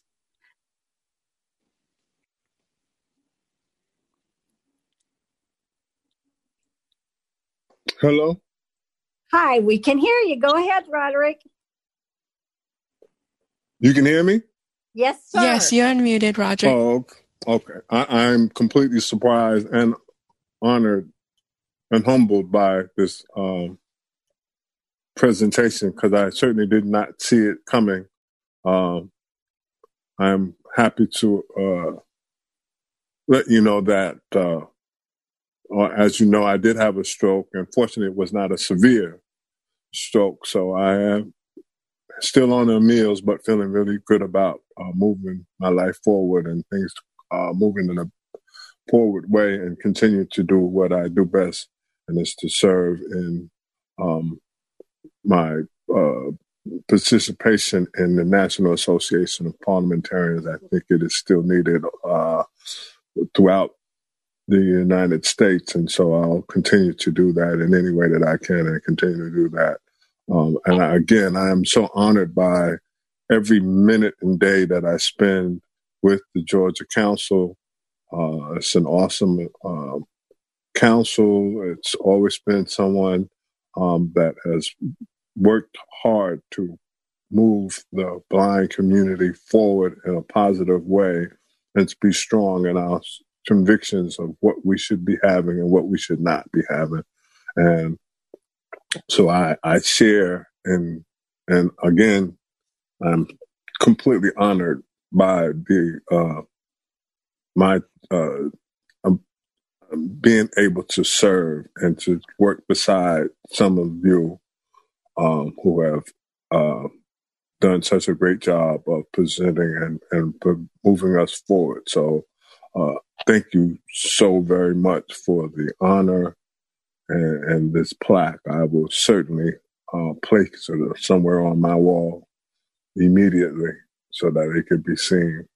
And uh, I will also share with the National Association of Parliamentarians to know that we're doing what we need to be doing, and that's that's really really important. So, uh, and thank you, Alice. Uh, I can't say enough for working beside you and all of you and the board and all of you for all that we've done together. And I look forward to being in this circle for as long as I possibly can. So thank you.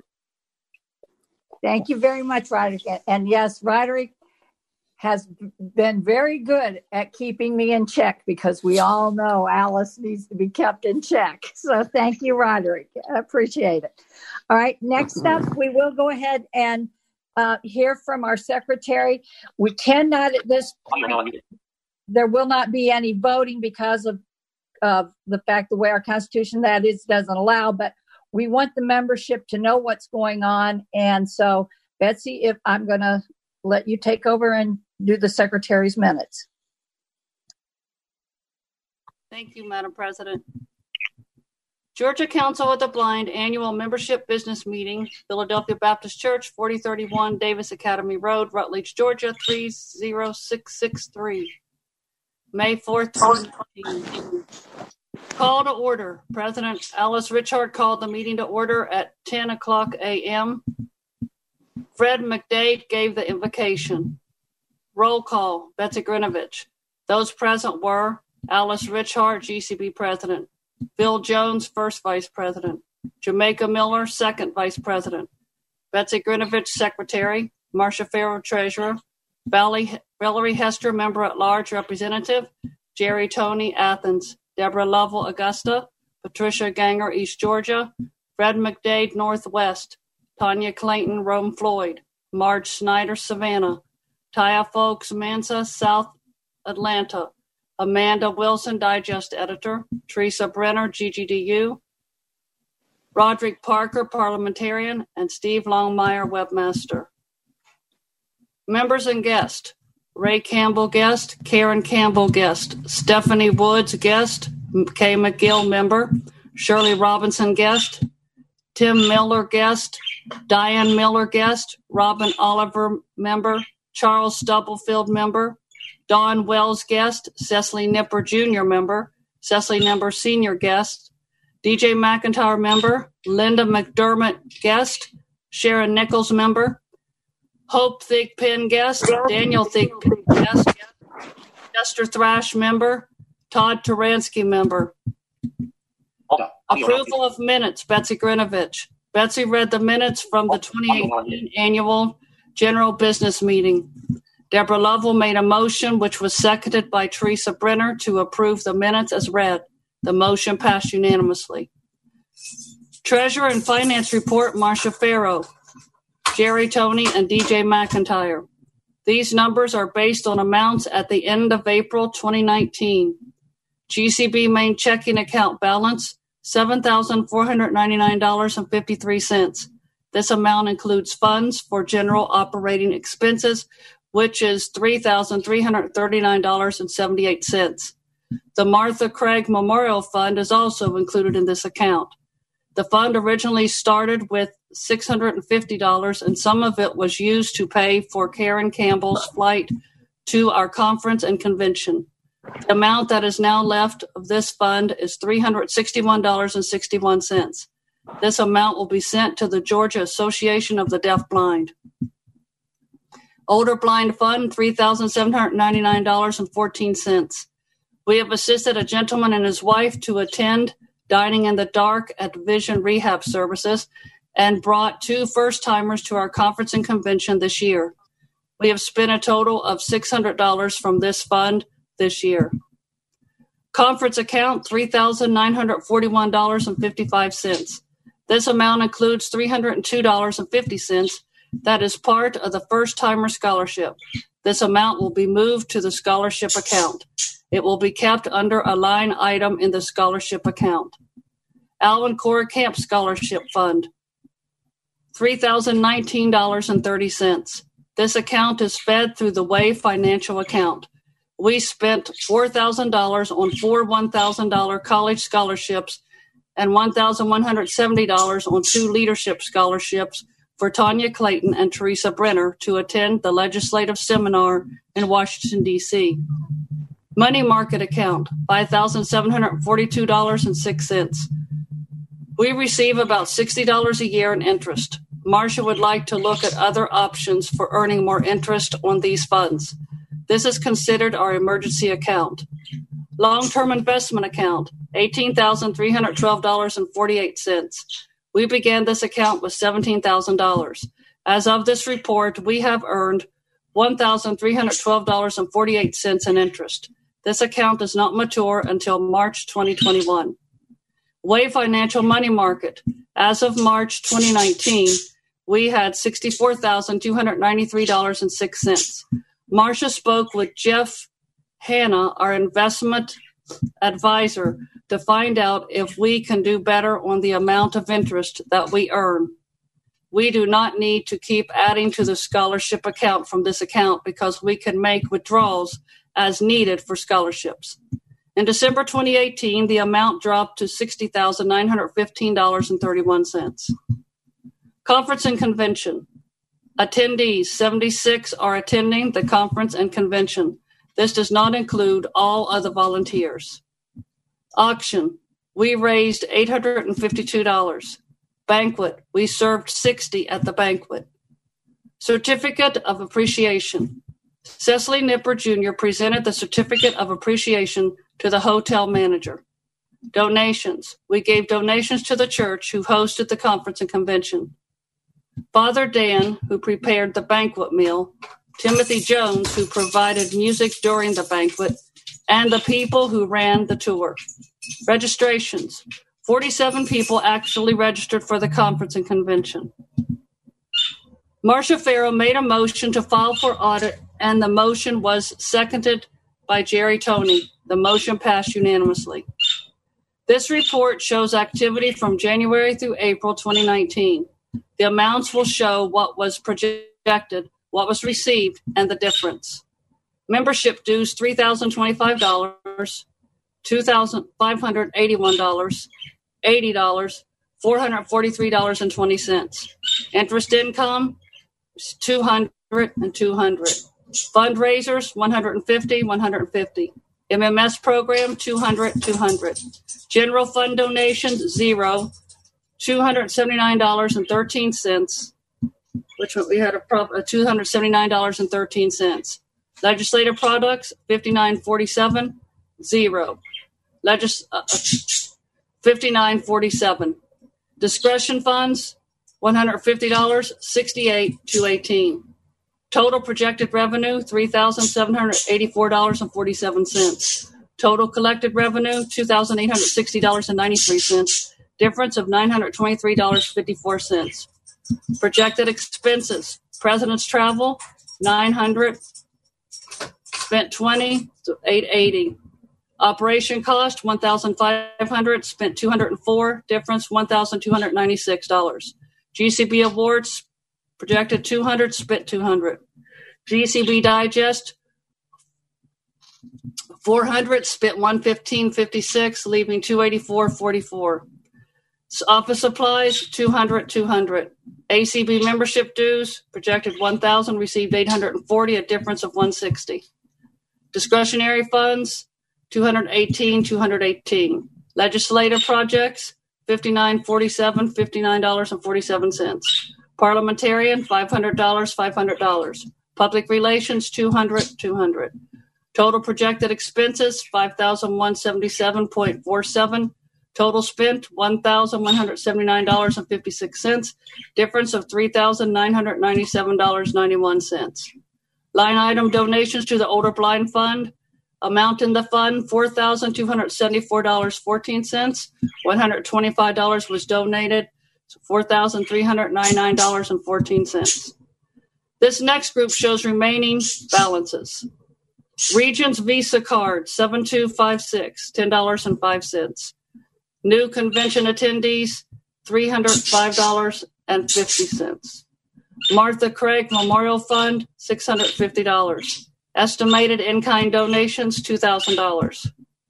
Fred McDade moved and Amanda Wilson seconded to accept the finance report.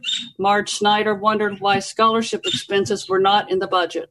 Marcia explained that in the past we have left it up to the scholarship committee about how much to spend on scholarships based on what is in the way financial account. Marge explained that since it is an expenditure, it should be represented in the budget. She made a motion to amend the current motion to include the projected expenditures for scholarship be included in the proposed budget. Chester Thrash seconded the motion.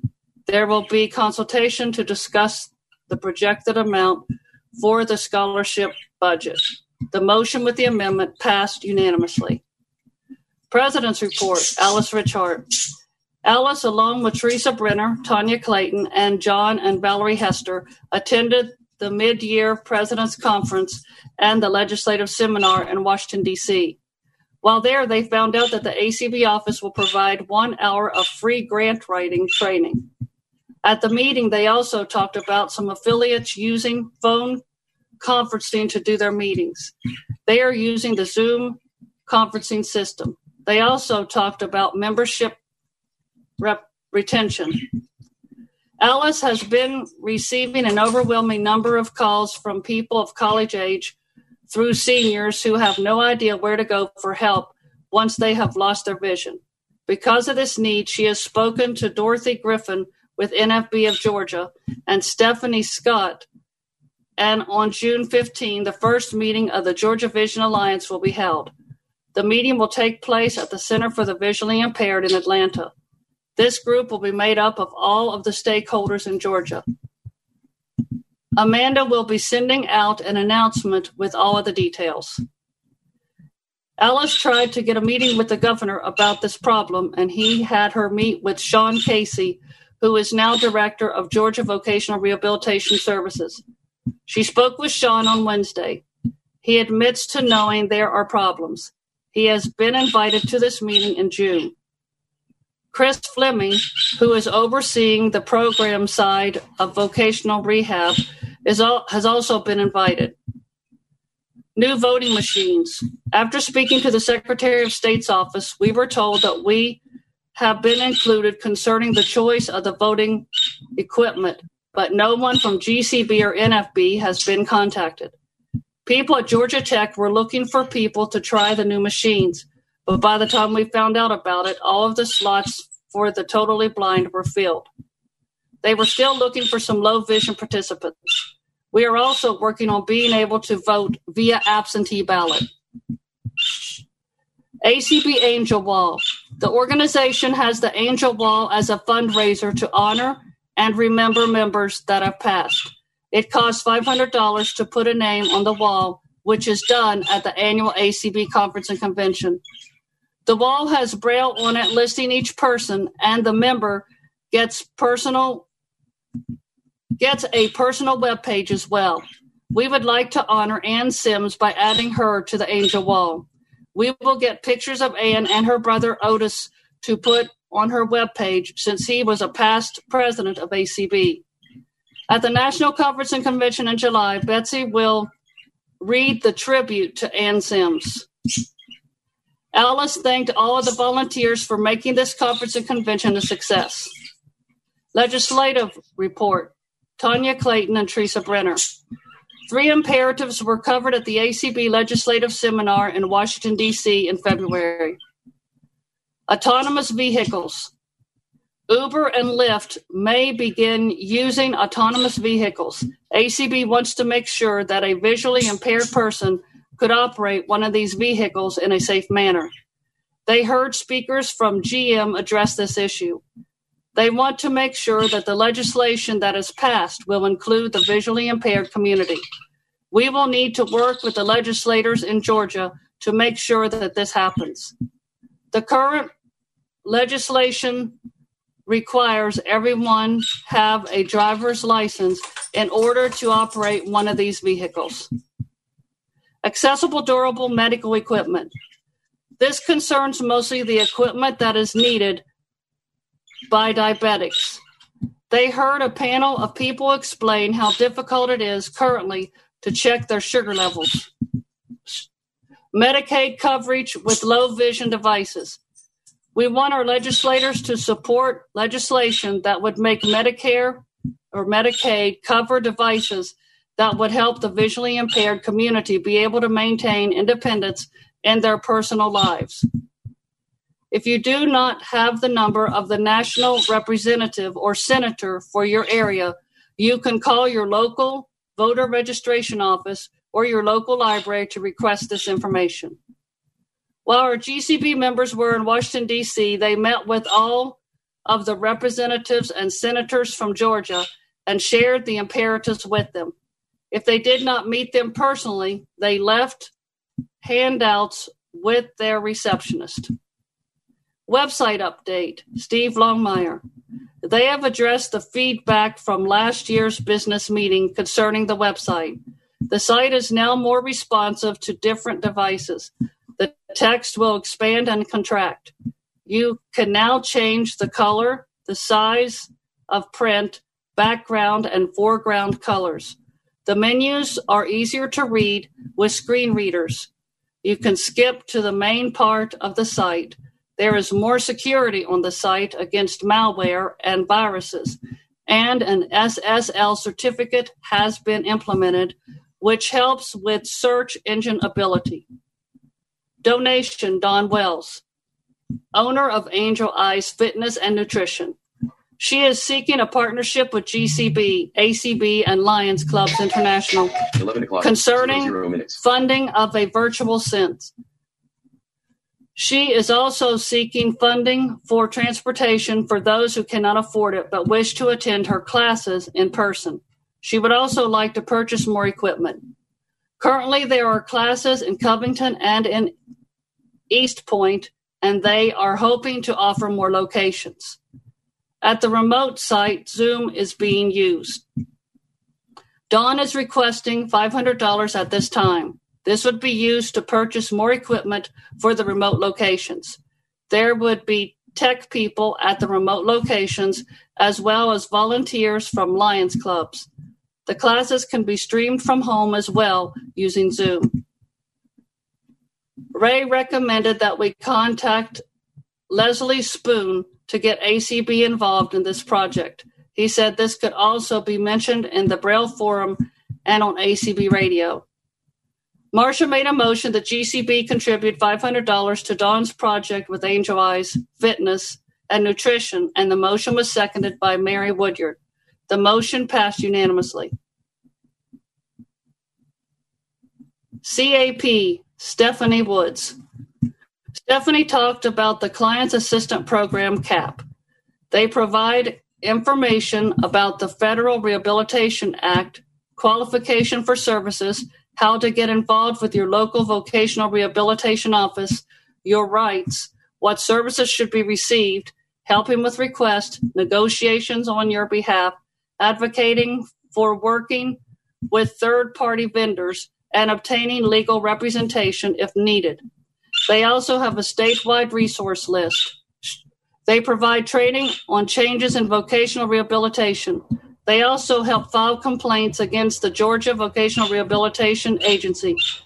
They will do intake over the phone and can email or mail documents when a signature is needed. Todd suggested that we put a link for CAP on our website.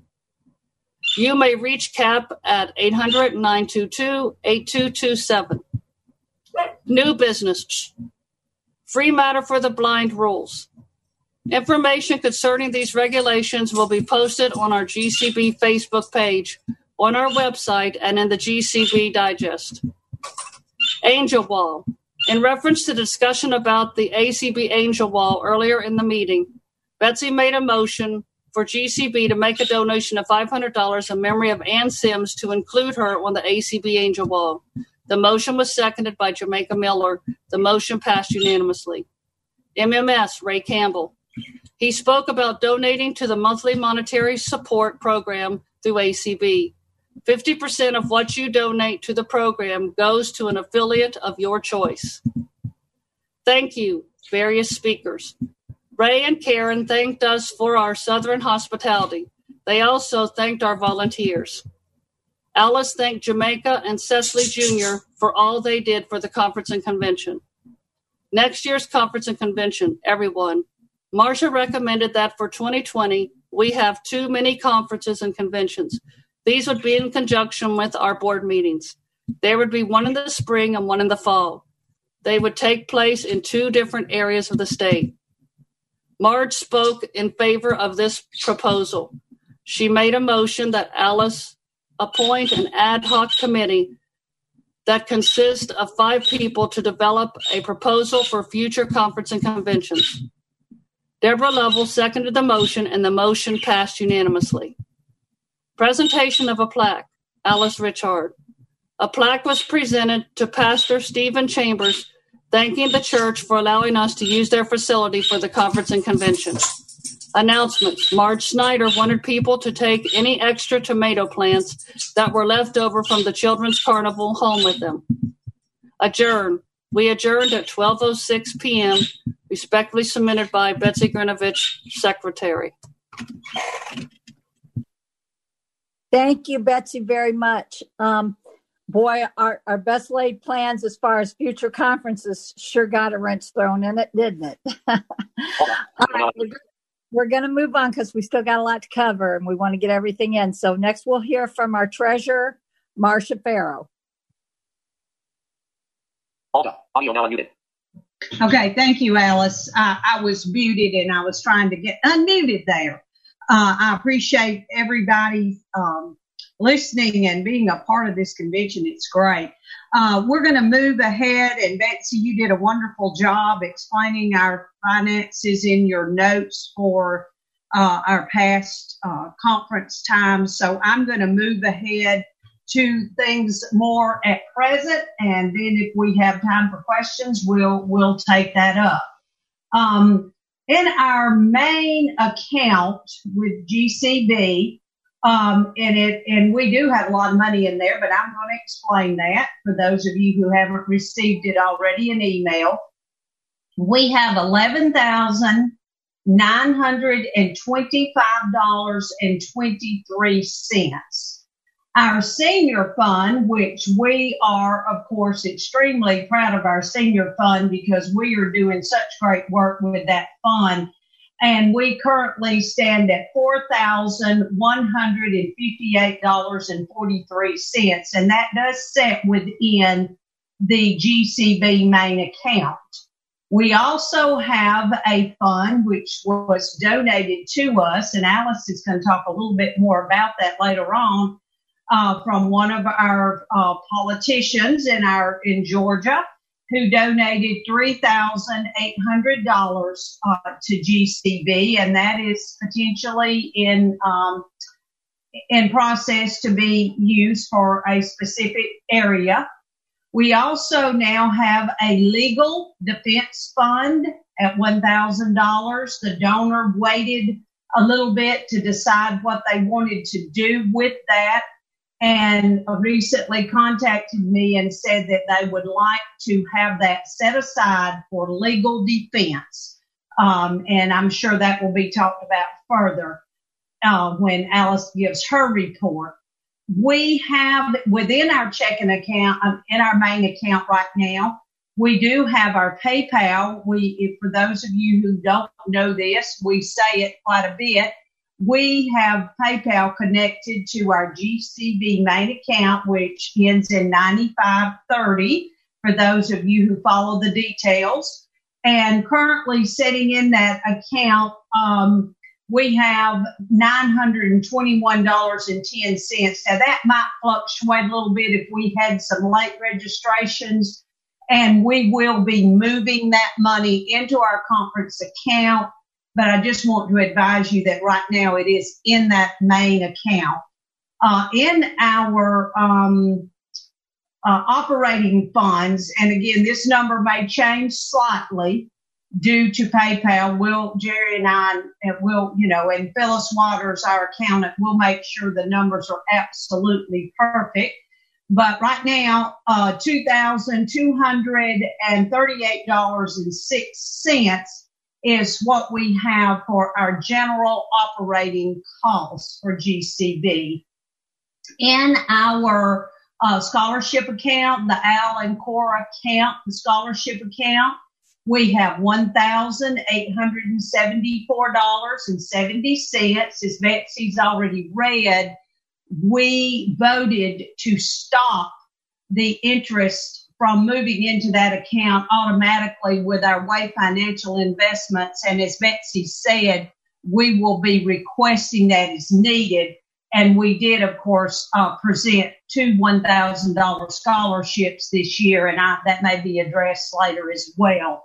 Uh, we also established a GCB uh, uh CD uh, and that was um, as a direct request. Marge, um, like others, had noted that we didn't get much interest. And I do want to make one correction, uh, just a slight correction in in the uh, Treasury. I mean, in the Secretary's report, which may be my fault. I'm not going to say, but prior to the moving of that CD, creating this CD that I'm about to talk about we were only receiving 60 cents a year in interest, 60 cents a year. Uh, and so, you know, with that, that was, of course, terrible. I was able uh, to secure a, a 13 month investment with Regions, and we did earn uh, at least this time $69.63, which we just got that uh, in October, actually. Uh, and so just, just this, you know, this past October. Uh, so with that said, that's a good thing, but um, sort of like the good news and the bad news, uh, with this whole political climate that we're in, and we'll talk about this at another time when we have more time, but the um, the interest rates are way down and uh, I couldn't even secure it in, in that CD that I had before. So we're way down again in what we'll be receiving from that, but that's okay. We'll, we'll talk about that later and look for a better investment for that money. Uh, we have a long-term investment. We invested that four years ago and we were re- it was really fortunate that we were able to secure that uh, it was a good good little deal there with the regions at that time.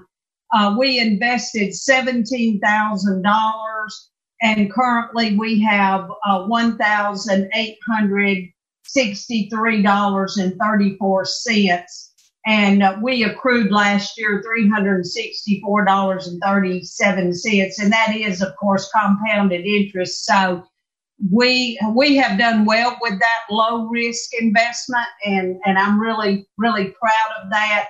And and again just for those of you uh, who are following the details we've talked about this okay? I want to jump back just real quick to the CD that I spoke about uh, earlier that was 5,069.63 that was we moved that out of our money market account again because it was only getting the 60 cents a year. And we invested $5,000 that's that was the round figure that we needed to invest. We moved the remaining uh, $700 and some change into our checking account our main account 9530 one reason to make certain that we had funds to pay for our liability insurance and cover all those costs. So, uh, just for you all who kind of are saying, "Oh, what happened to the um, the money market account?" Well, it no longer exists. Um, Way Financial, we've had some recent changes with Way Financial because, uh, like everything, things change right in the financial uh, the financial world. And so I've been on the phone on and off with, and I'm looking for my August total. Has anybody got that August total? I don't know what happened. It's not on my copy. This is crazy. Anyway, um, if somebody has that, I sent it out, but now I don't know what happened to it. This is weird. It's just not here on this copy. But but to just overview our investments with Way Financial, which are running around sixty two thousand uh, dollars, we we have had changes in that investment to Schwab. Uh, I called uh, Katie Priest and Jeff Hanna at Way Financial to find out, you know, what was going on uh, with our investments and to remind Katie that she had not, which she typically does, send us uh, the copies of the bank statements or the financial statements in Word. And then I send them out, and we are no longer getting those. And uh, I just really realized that this morning that uh, apparently, and I maybe I knew it. It's a lot, you know, it's a lot to keep up with, but we're not getting those sent to us in paper, and not that that helps us, except we were getting those sent to us in paper, and therefore I was able to get that out to you from the paper copy. But we are, for some reason, they're not doing it, and I guess it's a, a paper saving deal. But anyway, the way the way financial folks, Jeff Hanna and those folks, we've been we've had this investment with Art Way for you know for many many years. It was with him when it was under the Atlanta uh, chapter before they donated it to us. Uh, but anyway, that has changed to Schwab, and and so when it's in transition and Katie, um, Katie and I are working together. We're going to um, include Phyllis Waters, our accountant. Uh, she will be able to go on and help us collect some data, you know, because obviously she has sight and these websites are, are difficult for us to use.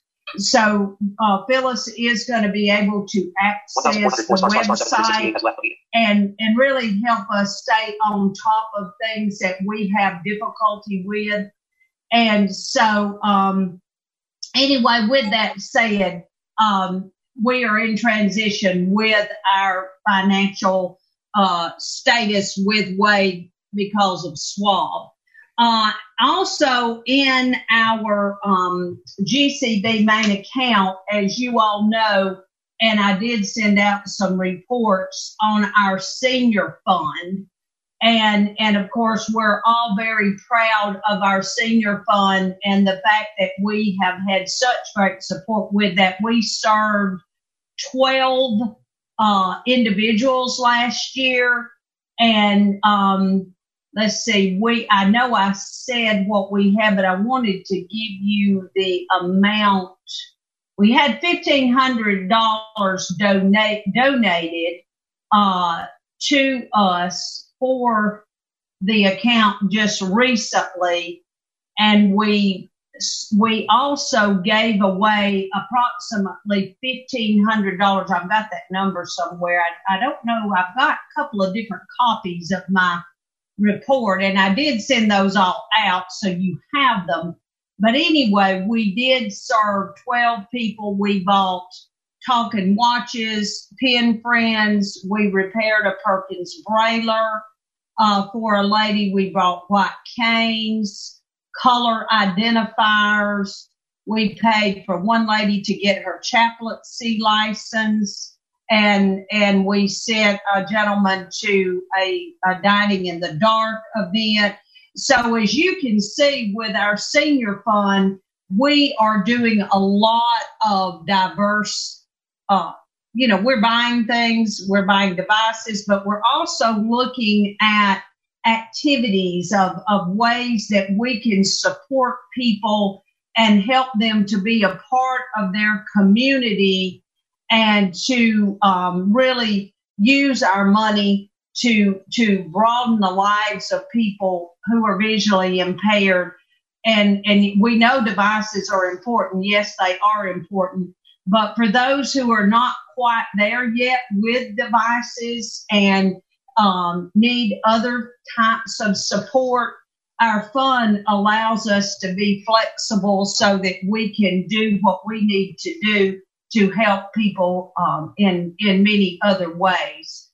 So um, that pretty much covers the highlights of our financial picture, I guess we could say. And um, Alice, do we have time for any questions, or should no, I? No, not right now. We'll we'll take them when we get to the the, the part where we're going to allow membership input. But we okay. need to move along for time purposes. So thank you, Marcia, very much. Um, and folks, just hang on to your questions that you have. She will be here. DJ, if you will go ahead then with the finance report, you and Jerry. Okay. Um, so I have the report. I'll let Jerry um, you know, get ready to get unmuted. I have the report from Phyllis, our bookkeeper, um, on what she's been up to the last couple months since we brought her on board. Um, the first thing was she set up a Quicken account for us, so now she can start importing all of the things um, from the bank account digitally and be able to keep track. She can print us off any report we need. Um, so that's, I know, been a big deal for her. She's also reconciled um, this year's from January, I think, to October or September into Quicken, making sure everything um, makes sense. She has completed the Secretary of State reports that are due um, January of this coming year. Um, and those did get sent out to the board members. And then she's also worked on um, the donation form that was needed for um, a large donation we're getting today, and then also just for future reference. And then her next job is putting in all previous years into Quicken, being able to have those reports ready and be able to access them at any time. So that is the report from our bookkeeper. And then Jerry, whatever you have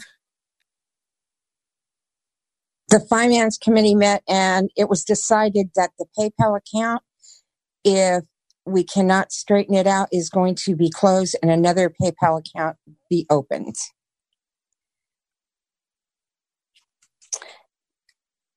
And that was pretty much the discussion, other than a few other uh, going over the budget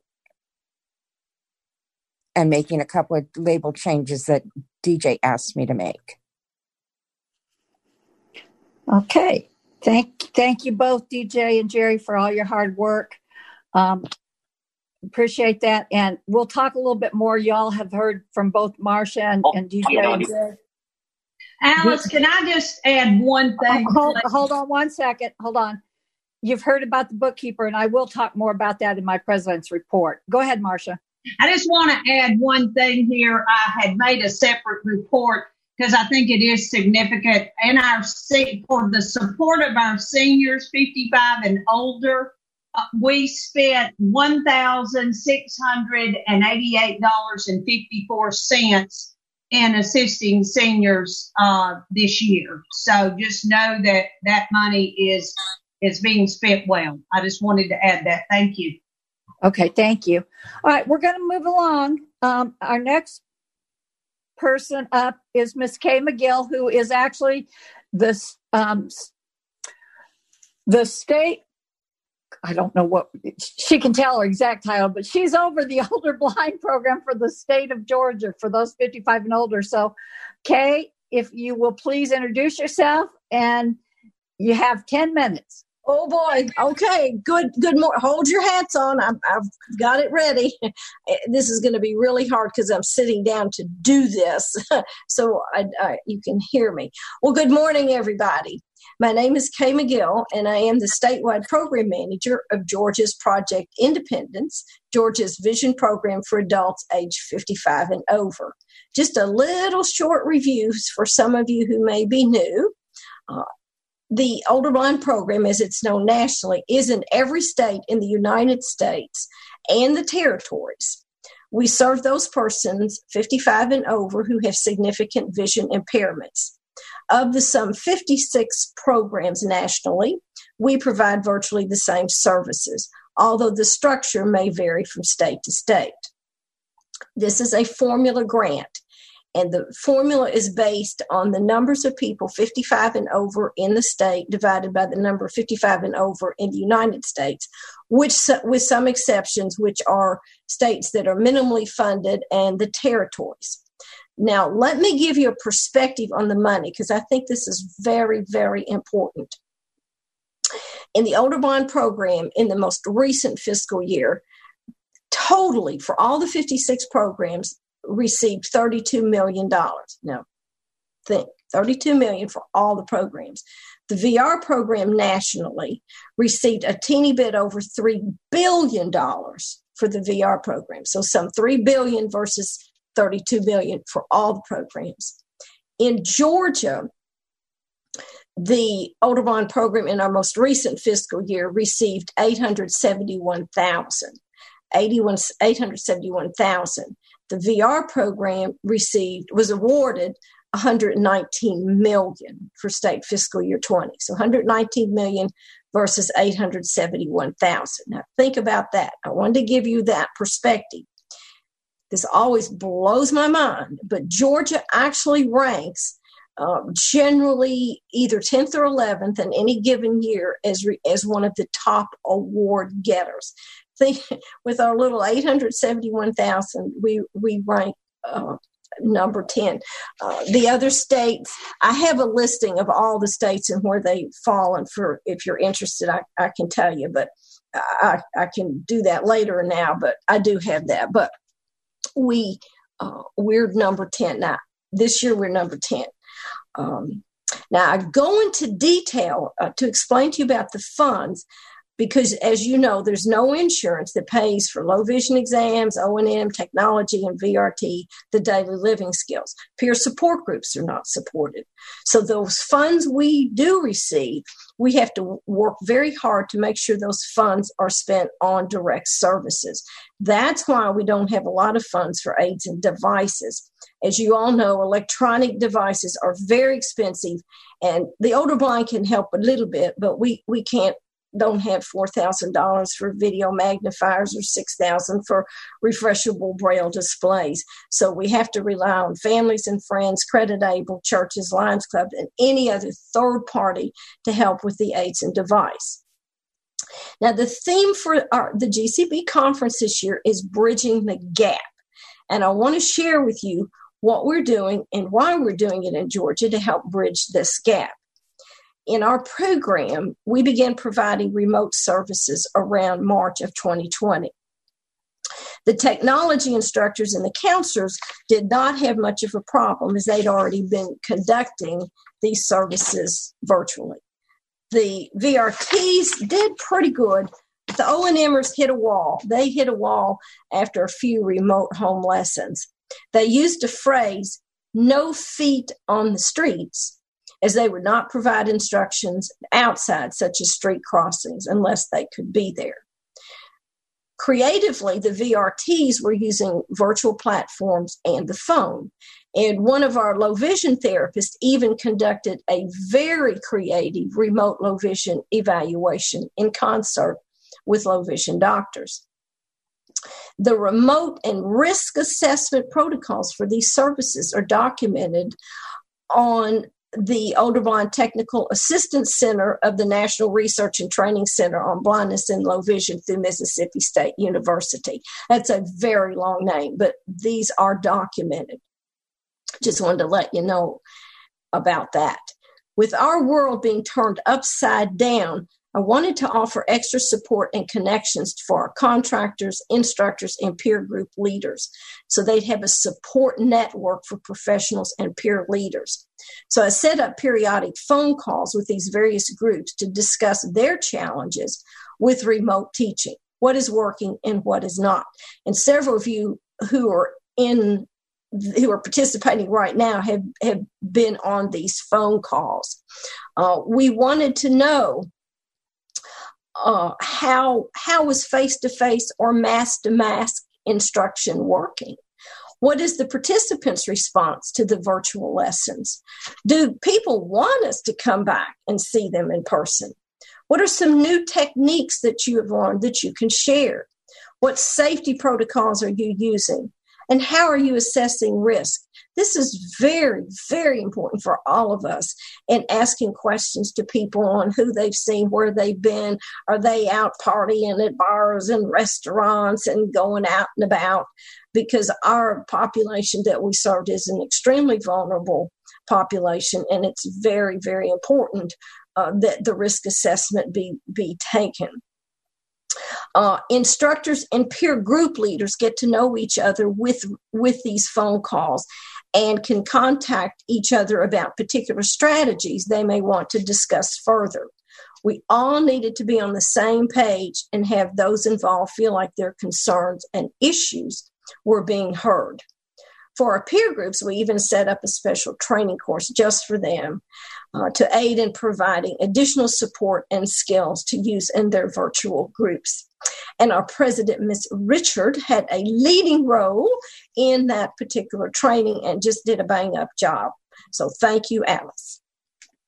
I have a large statewide email distribution list that I believe hopefully everybody on here uh, is receiving that. If you're not, please send me your email so that everybody can keep up with webinars, daily living tips, educational programs, upcoming conferences, and other pertinent information. As people want to keep up with what is happening in our world and access additional state and national resources, networks, and training opportunities. Thought it was critical to provide support and resources to those who are providing services to our older blind population. I was interested not only in how the teachers and peer leaders were doing, what they were doing, but how they are doing personally. We cannot leave the provider services out. My goal is that these group meetings are aiding and all involved being supported.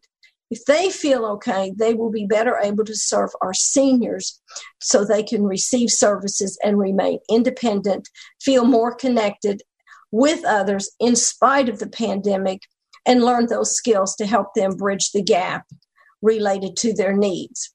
Now, with all that said, will I will ask questions. You you can call me. I don't think uh, Alice there is time for questions, but I'm real easy to get, and you can always get in touch with me. I think I did it in ten minutes, Alice.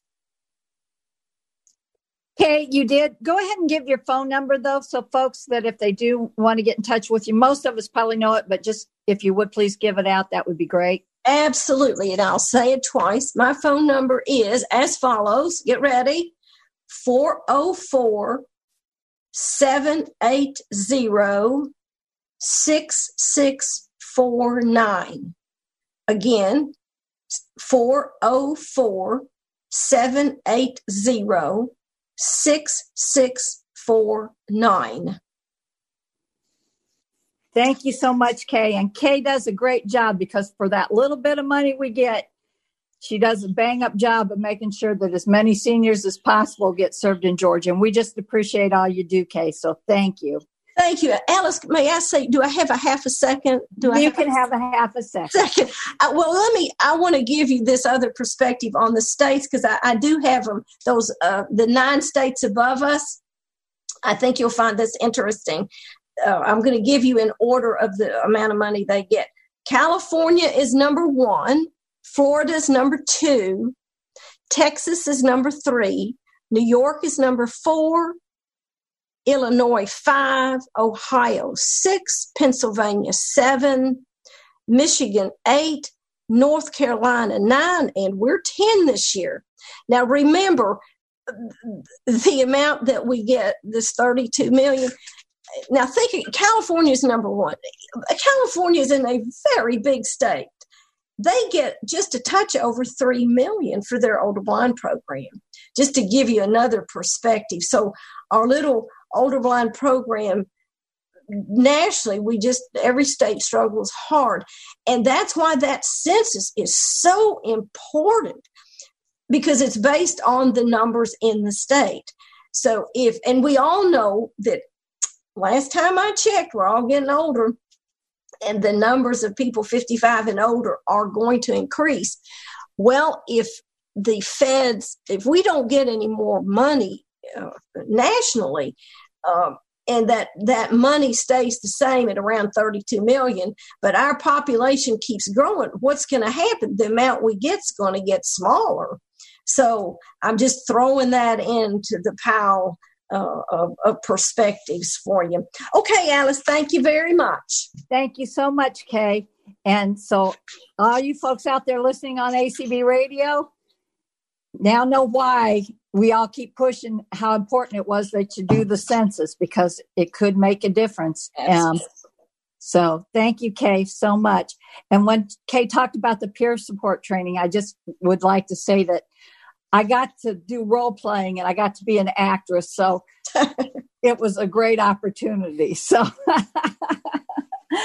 um, we're going to move along and I am going to go into my president's report because I, w- I want to save time, like I said, for the membership because the board does have the abil- ability to vote, but we want the membership to have a say in how we vote with things going on. So I'm going to fill you in on the major things that we really have been working on this past year, um, even among COVID. And uh, then we're going to open up the the floor to folks, and you'll be able to, if you have a question or, or comment, to raise your hand, and our host, our gracious host, will unmute you and, and let you speak. But there are really two major issues that we've been working on the past year um, in Georgia. And actually, we've been working on it for a while, but things were um, this year were more motivating towards that. The first thing is, of course, the Georgia Commission for the Blind. As you all are aware, um, since we came out, now it's been seven years from under, I think it was in 2013 when the shift and lift happened, when we came out from under DOL with VR and went into VR being its own agency. And when they did the shift and lift, they lost, they apparently lost the blind population and the deaf-blind population because services had made improvements.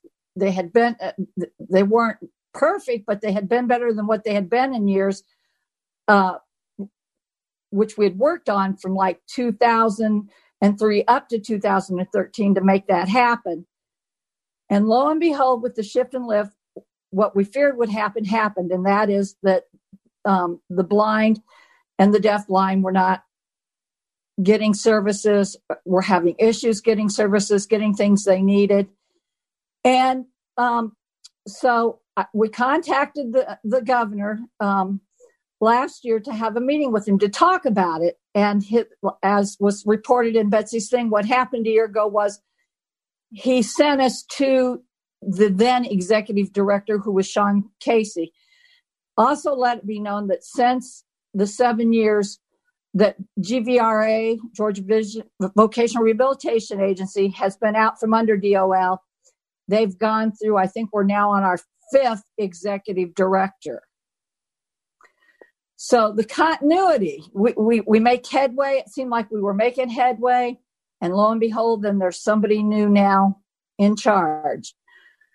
There is now a new current director. His name is Mr. Wells. Um, GCB actually met with him, and then um, we did an actual whole stakeholders meeting with all the consumers of Georgia from NFB, GCB, and anybody else who needed to be um, in, involved. So, um, with that meeting, he basically said that he wished we give him a chance and not go ahead with commission. However, we've heard this story so many times before. So last year we did reintroduce in the 2019 legislative session a commission bill. Senator Davenport out of the Atlanta area was the sponsor of the bill. And we actually, amongst the alliance, Georgia Vision Alliance, put the bill together, put the wording in it on how we wanted the commission to be formed, how it should interact. What happened was, though, the legislative council changed it and basically, and we didn't realize it the way they worded it so well, we didn't catch it at first till after they dropped the bill. And it said that, that the commission would be an advisory group to any other agency that oversees blind services. Well, that gets us nowhere. So we asked them to pull the bill. We asked Senator Davenport to pull the bill and put our language back in. Um, that who knows better than people who are blind and visually impaired and deaf-blind as to what our needs really are. And we certainly should have a say in how we receive those services and what services we, we receive. So they did send it back to legislative council, but then COVID hit. So the bill went nowhere. We're kind of glad it died its death, but we're hoping this year to reintroduce the bill um, and to move forward with asking for commission. We know it's probably an uphill battle because, especially with the market the way it is right now, um, because of the elections, the markets are doing all kinds of crazy things. So we know that money is going to be the excuse that's used. But even it serves two purposes. One, either we're going to get the services we need by getting the commission, or at least the, the other thing that's come out of it is they're listening to us now. Because when it first came back out from under DOL, it seemed like we didn't have a voice. They didn't care what was going on. So, you know, the minute, which is funny because the minute we talk commission, then all of a sudden they want to work with us. So that's fine by me. You know, at least if they're going to come to the table and we can have dialogue, that's a positive. So that's the first thing.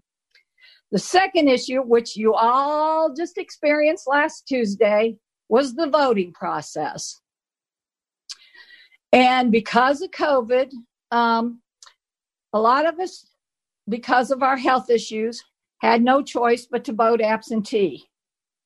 Here in Georgia, we do not and it's out there there and and we've been trying for several years again myself and other folks on the, our legislative committee have been working with the secretary of state's office to try and get them to develop a online mail-in voting system.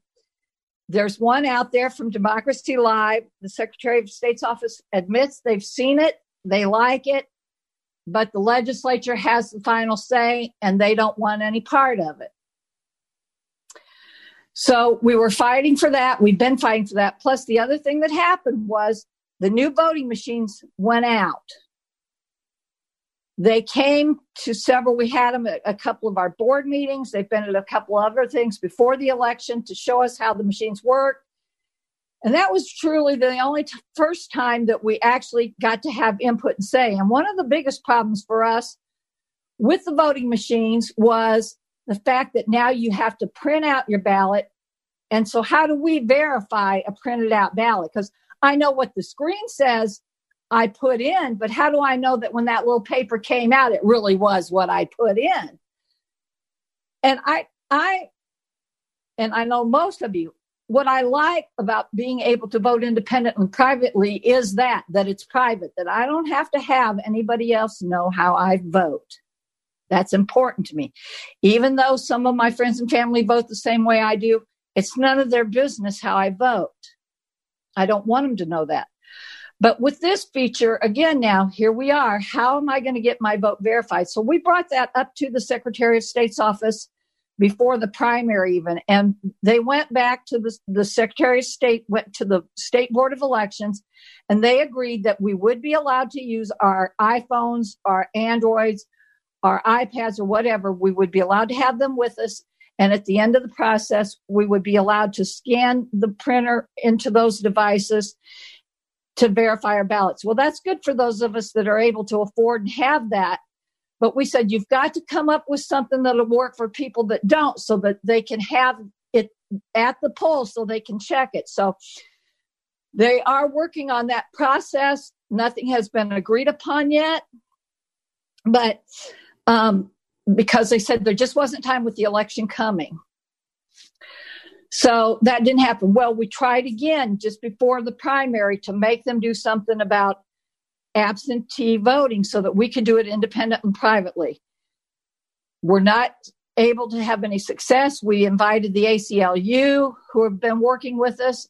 Um, we um, have been working through the Georgia Vision Alliance with all the other, like NFB and, and some of the other disability groups, to try to get um, them to resolve the problem and basically, what we were finally told, because everybody kept saying, well, let's write letters to Secretary of State, let's have meetings with them. Well, that's fine and good, but we already knew. And what Chris finally came out and said, who is over, uh, does a lot with the disability accessibility for Secretaries of State's office, Chris Harvey said, I'm just going to be honest with you. There's no more we can do than what we're doing. It's going to take a legislative change. Or you could do like a lot of other states are doing and file a lawsuit. And if the judge tells us we have to do it, then we're going to have to do it. Well, they waited till it was too late, unfortunately, for us to file a lawsuit in time for the primary or the general. They just said at this point, you might as well forget it ain't going to happen. It's too late. So, what we're lo- going to be looking at possibly is, um, uh, and and we've talked about the this as the whole disability group, we may have to take legal action um, to get them to um, do what needs to be done.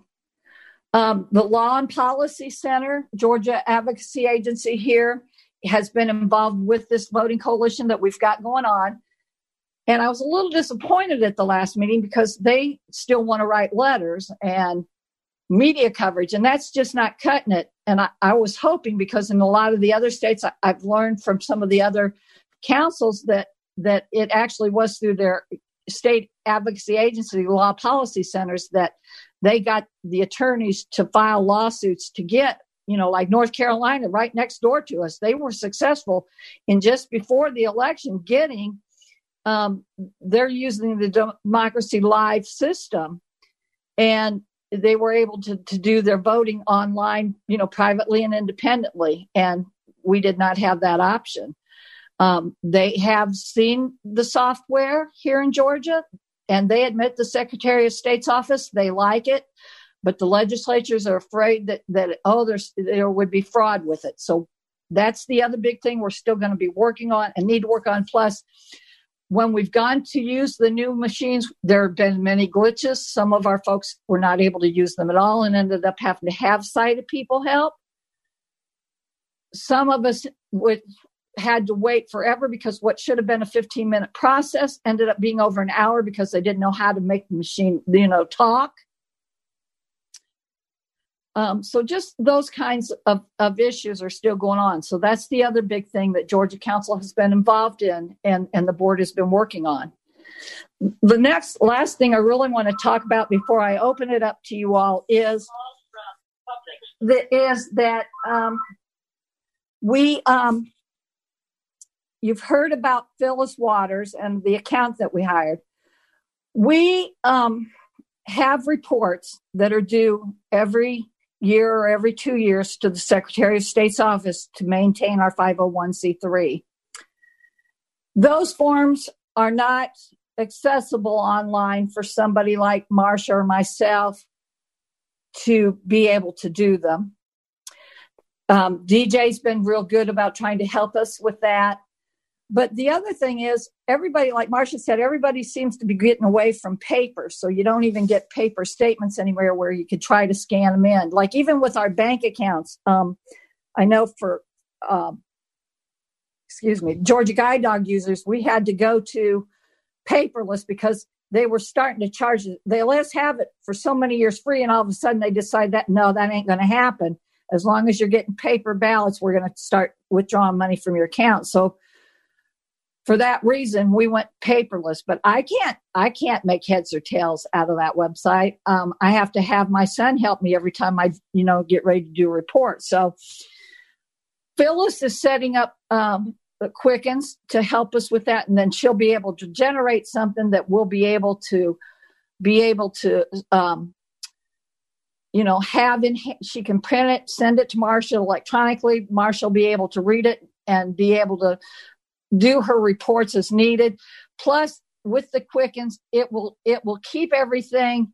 It will you know you plug it in it'll do, it'll do all the calculations and everything and that's what we really need to be able to keep track of money and keep an accurate record and once this is set up and and and hopefully maybe down the line we'll have somebody that uh, will be willing to take on treasury and be able to then to just use the system because it'll already be in place and and we'll be able to go forward. But so Phyllis has been very helpful. She isn't um, just DJ said that the Secretary of State's report is due in January, just a slight change. It is actually due in December, and that's what Phyllis is working on right now because that isn't, I mean, that keeps our three, 501c3 active. We can't afford, we had that happen once before.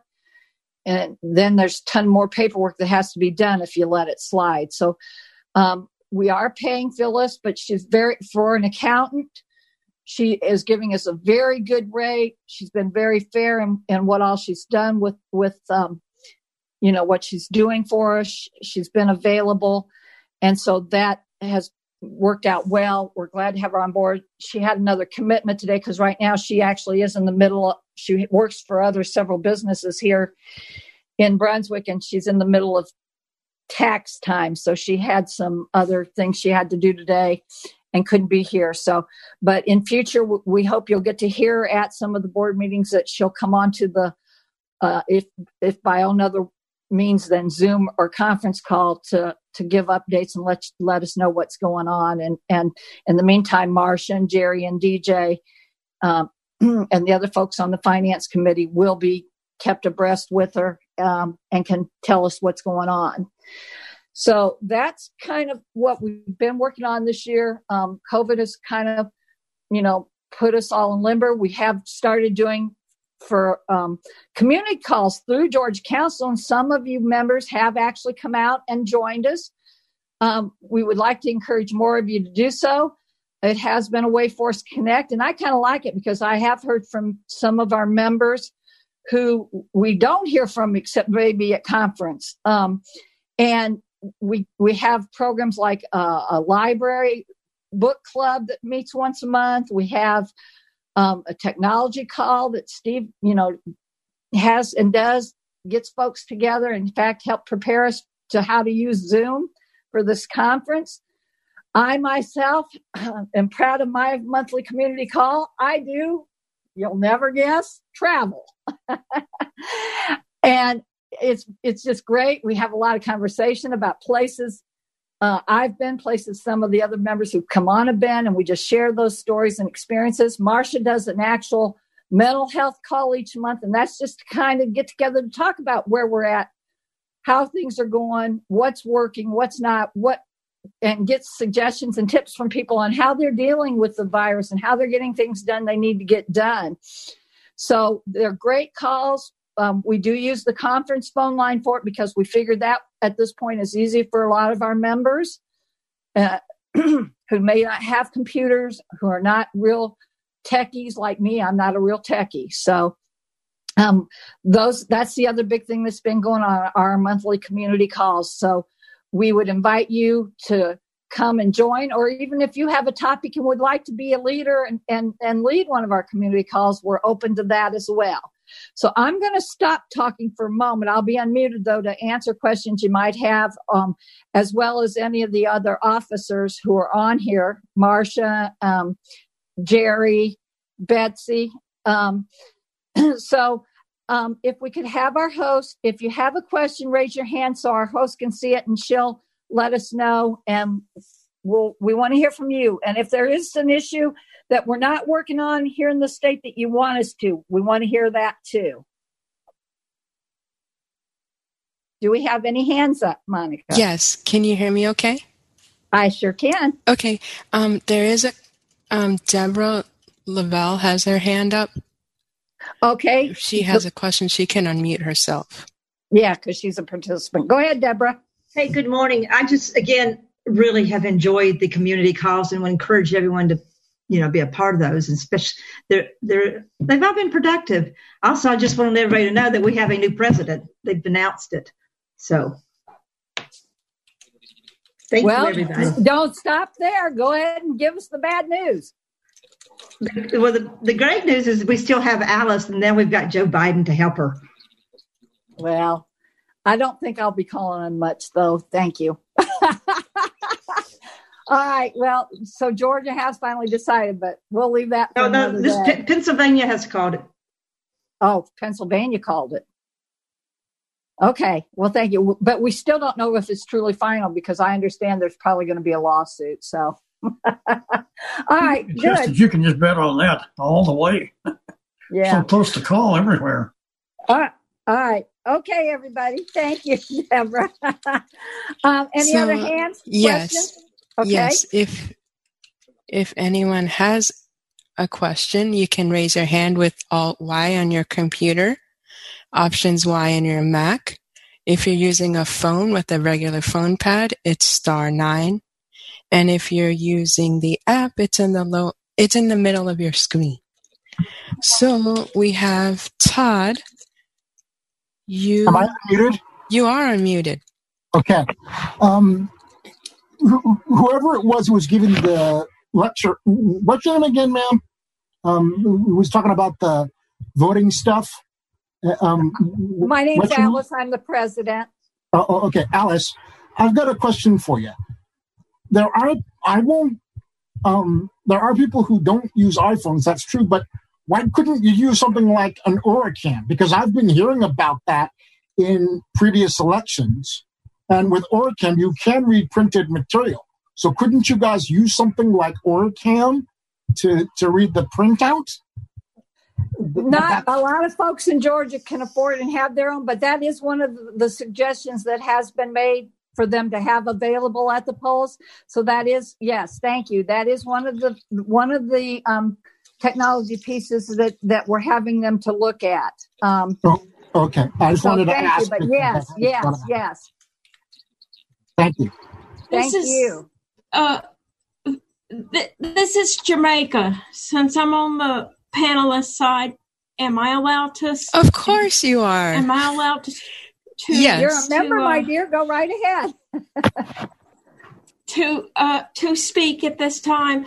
I wanted to ask a question about the um about the um the the the fund that is being made up. Oh, for thank the, you, Jamaica. um, yes, that, yes, I- yes. Go ahead. That, What's your question? Is that it, is that going to be a part of the of the um uh, not the technology but the um the scholarship committee that will be decided uh deciding upon those or will that be a totally different committee Okay, thank you, Jamaica. And I, I, I'm sorry, there was one other thing I need to discuss. So th- this will tie into uh, before I answer Jamaica's question because you, a lot of you may not know.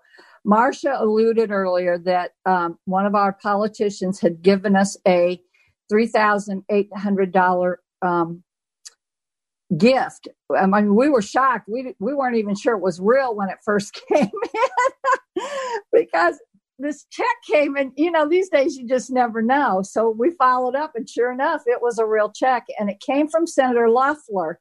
And what she had done, I found out, was she took on the way uh, President Trump has been doing with his salary, that every quarter he gives his salary to causes and nonprofits. And so that's what Kelly has been doing. And Senator Loeffler um, donated 300 or $3,800 in one of her quarters when she was picking nonprofits to give to, she gave to GCB.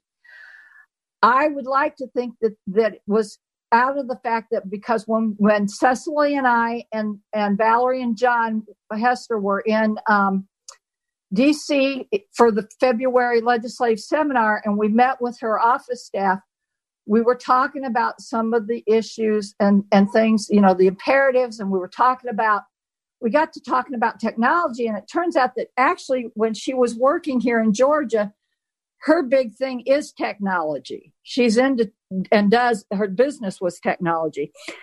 So I can't help but think that that stuck with them, and that's why we've got this. So what we voted on as a board at the last board meeting was to take the three. Uh, and the other thing that's been happening there for a while, you know, it was the seniors. We were getting a lot of calls on seniors that needed help with services. Seniors needed devices and that. And then all of a sudden, when COVID hit and students are now having to work from home, we were getting a lot of calls from students that were needing stuff so they would be able to do their work at home, to be able to do to school at home. Plus, the other thing we, we were finding is that our students are being left behind in the COVID world of virtual learning because a lot of the platforms aren't accessible. So there's the, the issue of, of even just advocacy for the students. So, because a lot of our calls now are coming from students. And we had one student who even called who needed a braille writer so that she could do her math work. And um, she was from a family where th- there weren't enough funds to be able to purchase it. So we were in the process of of of um, of uh, we put out a thing to each of the of you chapters, as you remember, to ask to donate so much money so we could purchase her the Braille writer. And then it turned out that a couple, one of our members down in Northwest, the Dillards, actually had a Braille writer that they had just had repaired. They were no longer using, and they said, "We want this young lady to have this Braille writer." And so we were able to give get it to her. And so we sent the money back from those chapters who had donated and because we didn't need it at that point. So when this money came in, my thought was there seems to now be a need among our young people, kindergartners through the 12th grade who who come from families where they can't afford to get some of the things that might be of use and help to their children. So we decided to form an ad hoc committee to work on figuring out um, how the money would be used, how um, people would apply for it and how um, and and and then distributing it and, and, who would be overseeing the thing. So what we're going to do today and this is answers your question jamaica's the board will have to vote on it um, but we're going to ask if any of our members have questions or want to make comment on how they'd like to see what kinds of things they'd like to see it spent on. We'd like to hear from you because we sent the proposal out to the whole membership so you all know what the proposal is on how the ad hoc committee thinks the money should be spent but th- that's not going to be set in gold till we vote on it so if you all think that that um, and the proposal is that we do some google chromebooks and some ipads to these students who can't afford them that may need them you know to be able to to operate at home and do what they need to do so um, we're going to vote on that at the board meeting this afternoon. The committee then that will probably oversee it will be, and this isn't in stone yet either because I, I was going to propose it this afternoon after we vote on on the actual process. But my thought would be that then this would be perfect for the youth awareness committee because they're working with the youth. We have parents on there, we have TVIs on that committee and so, what better folks than that group to kind of oversee the fund? So, does that answer your question, Jamaica?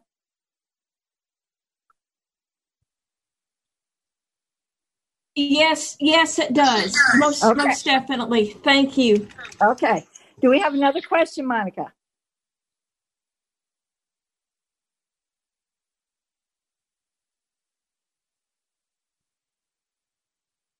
Yes.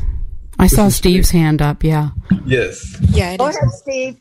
Yeah, Alice, um, I wanted to piggyback on the, talking about the, the scholarship, awarding of the scholarship that uh, one of our members had brought up. Uh, uh, he read through the documentation. One of the things was uh, expanding what was being awarded beyond iPads and uh, Chromebooks, since the schools already get them. Uh, expanding the type of t- technology devices that you know can be awarded through the scholarship. Uh, another point is is that in the uh, scholarship application, it talked about things being typewritten, and as and one of the things is is that uh, on our website we have the scholarship guidelines and we have the scholarship forms. Um, I've been working with Houston Council of the Blind. I worked on their website and my suggestion too, I'm offering to work with the committee on putting up an online version where people can just go in and fill in this fill in the scholarship application, especially for those who are blind or visually impaired who want to go in and and just fill it out like an online form and also they'll be able to upload supporting documents as well. So uh, I'm willing to work with anybody that that's I'm willing to work with the committee on that to implement that. Uh, I think that'll make things easier and, and bring things uh, more up to date. And um, and there was another point that he brought up. I'm trying to think of what that was. Uh, oh God, it escapes my mind. But uh, oh yeah, the uh, the the naming of the uh, scholarship would be for Kelly Loeffler and and and for the scholarship to not only you know the thirty eight hundred dollars would be just the start seed money for it, but you know have a way for people to donate whether it's online or uh, through the mail or wherever to keep it going because I think this is very important for the young people to have and you know trying to get the equipment that they need. Okay. All right. Um, thank you. And so the board is all here. So hopefully they'll hear that and that'll become part of the discussion this afternoon. So thank you, Steve. Any other hands raised? Yes, um, we have David. You should see an ask to unmute on your screen. Let's see. Hmm. Okay, I'll try again. You should see an ask to unmute.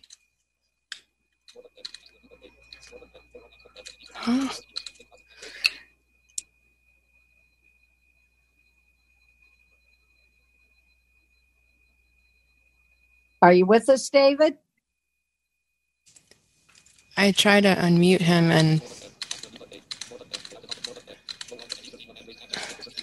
I'll try again.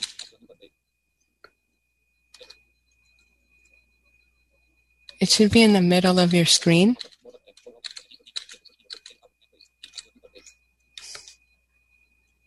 Okay. I can't.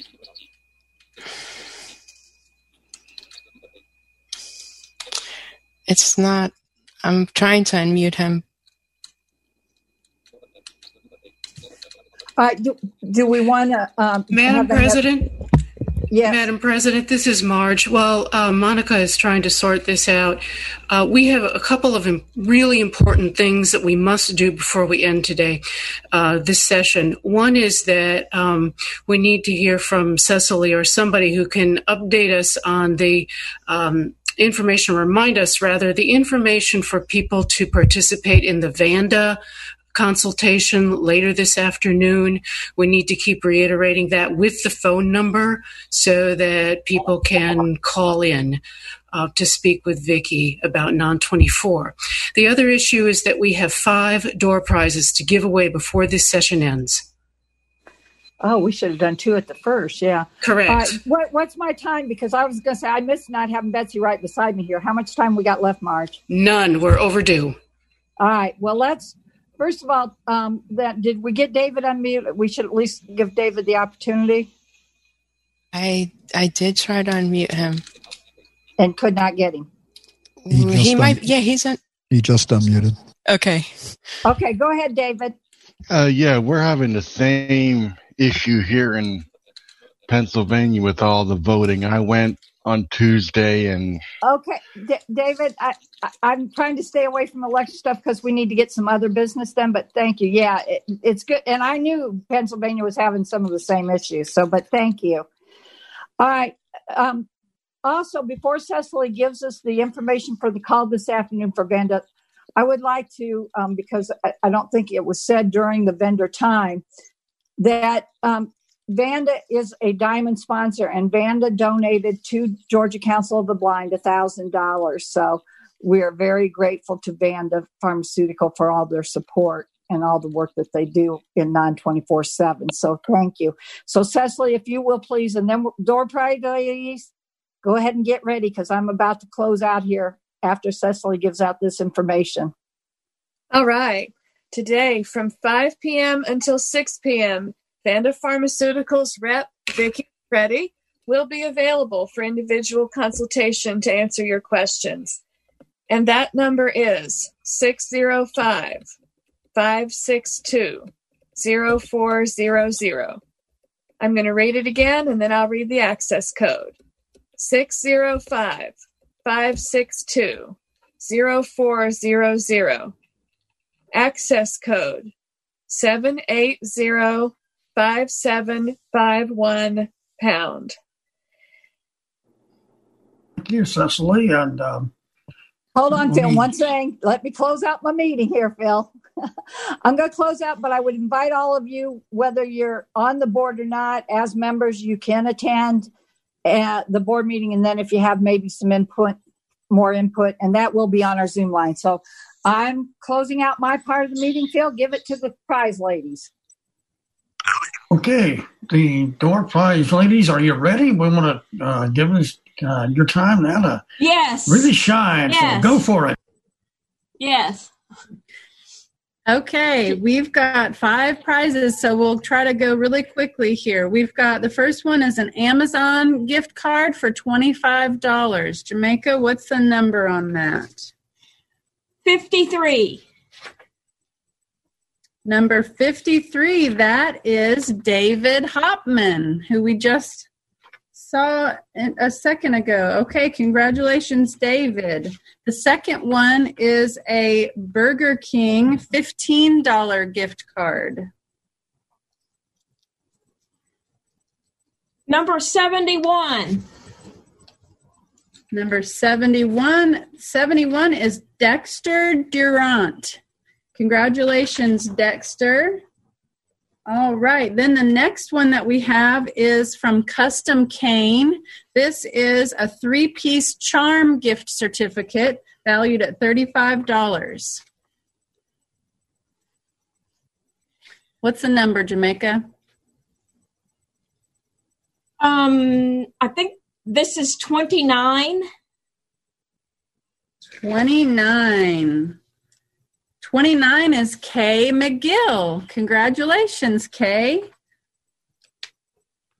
Okay, and then we have a Subway $15 gift card. And the number is number 35. Number 35 is Patricia Ganger. Congratulations, congratulations Patricia. Subway gift card. And our last one is a $50 gift card, gift certificate for guide lights and gadgets. And this is good for their technical or leather products. So we need one more number, Jamaica. Number nine. Number nine is Taya Longmire. Congratulations, Taya. $50 at Guide Lights and Gadgets. All right, that's all for door prizes. Thank you all so session. much. And uh, we're uh, certainly uh, having a good. We had a good morning session this morning, and uh, we're going to wrap up now, take a break, and be back at one o'clock for the uh, youth program, which will be streamed. The senior program, which I believe, according to the program, starts at 1.30, will not be streamed, but it will be on the Zoom link. So be sure to join us uh, on the stream at 1, and um, those of you on the Zoom link at 1.30, do that. We will be back here at 1 o'clock, as I say, and so in the meantime, enjoy your lunch or whatever you do and and Marge and I will be back here at one o'clock, and with all the rest of you, thank you all for being here, and appreciate the great work of our ACB radio team too.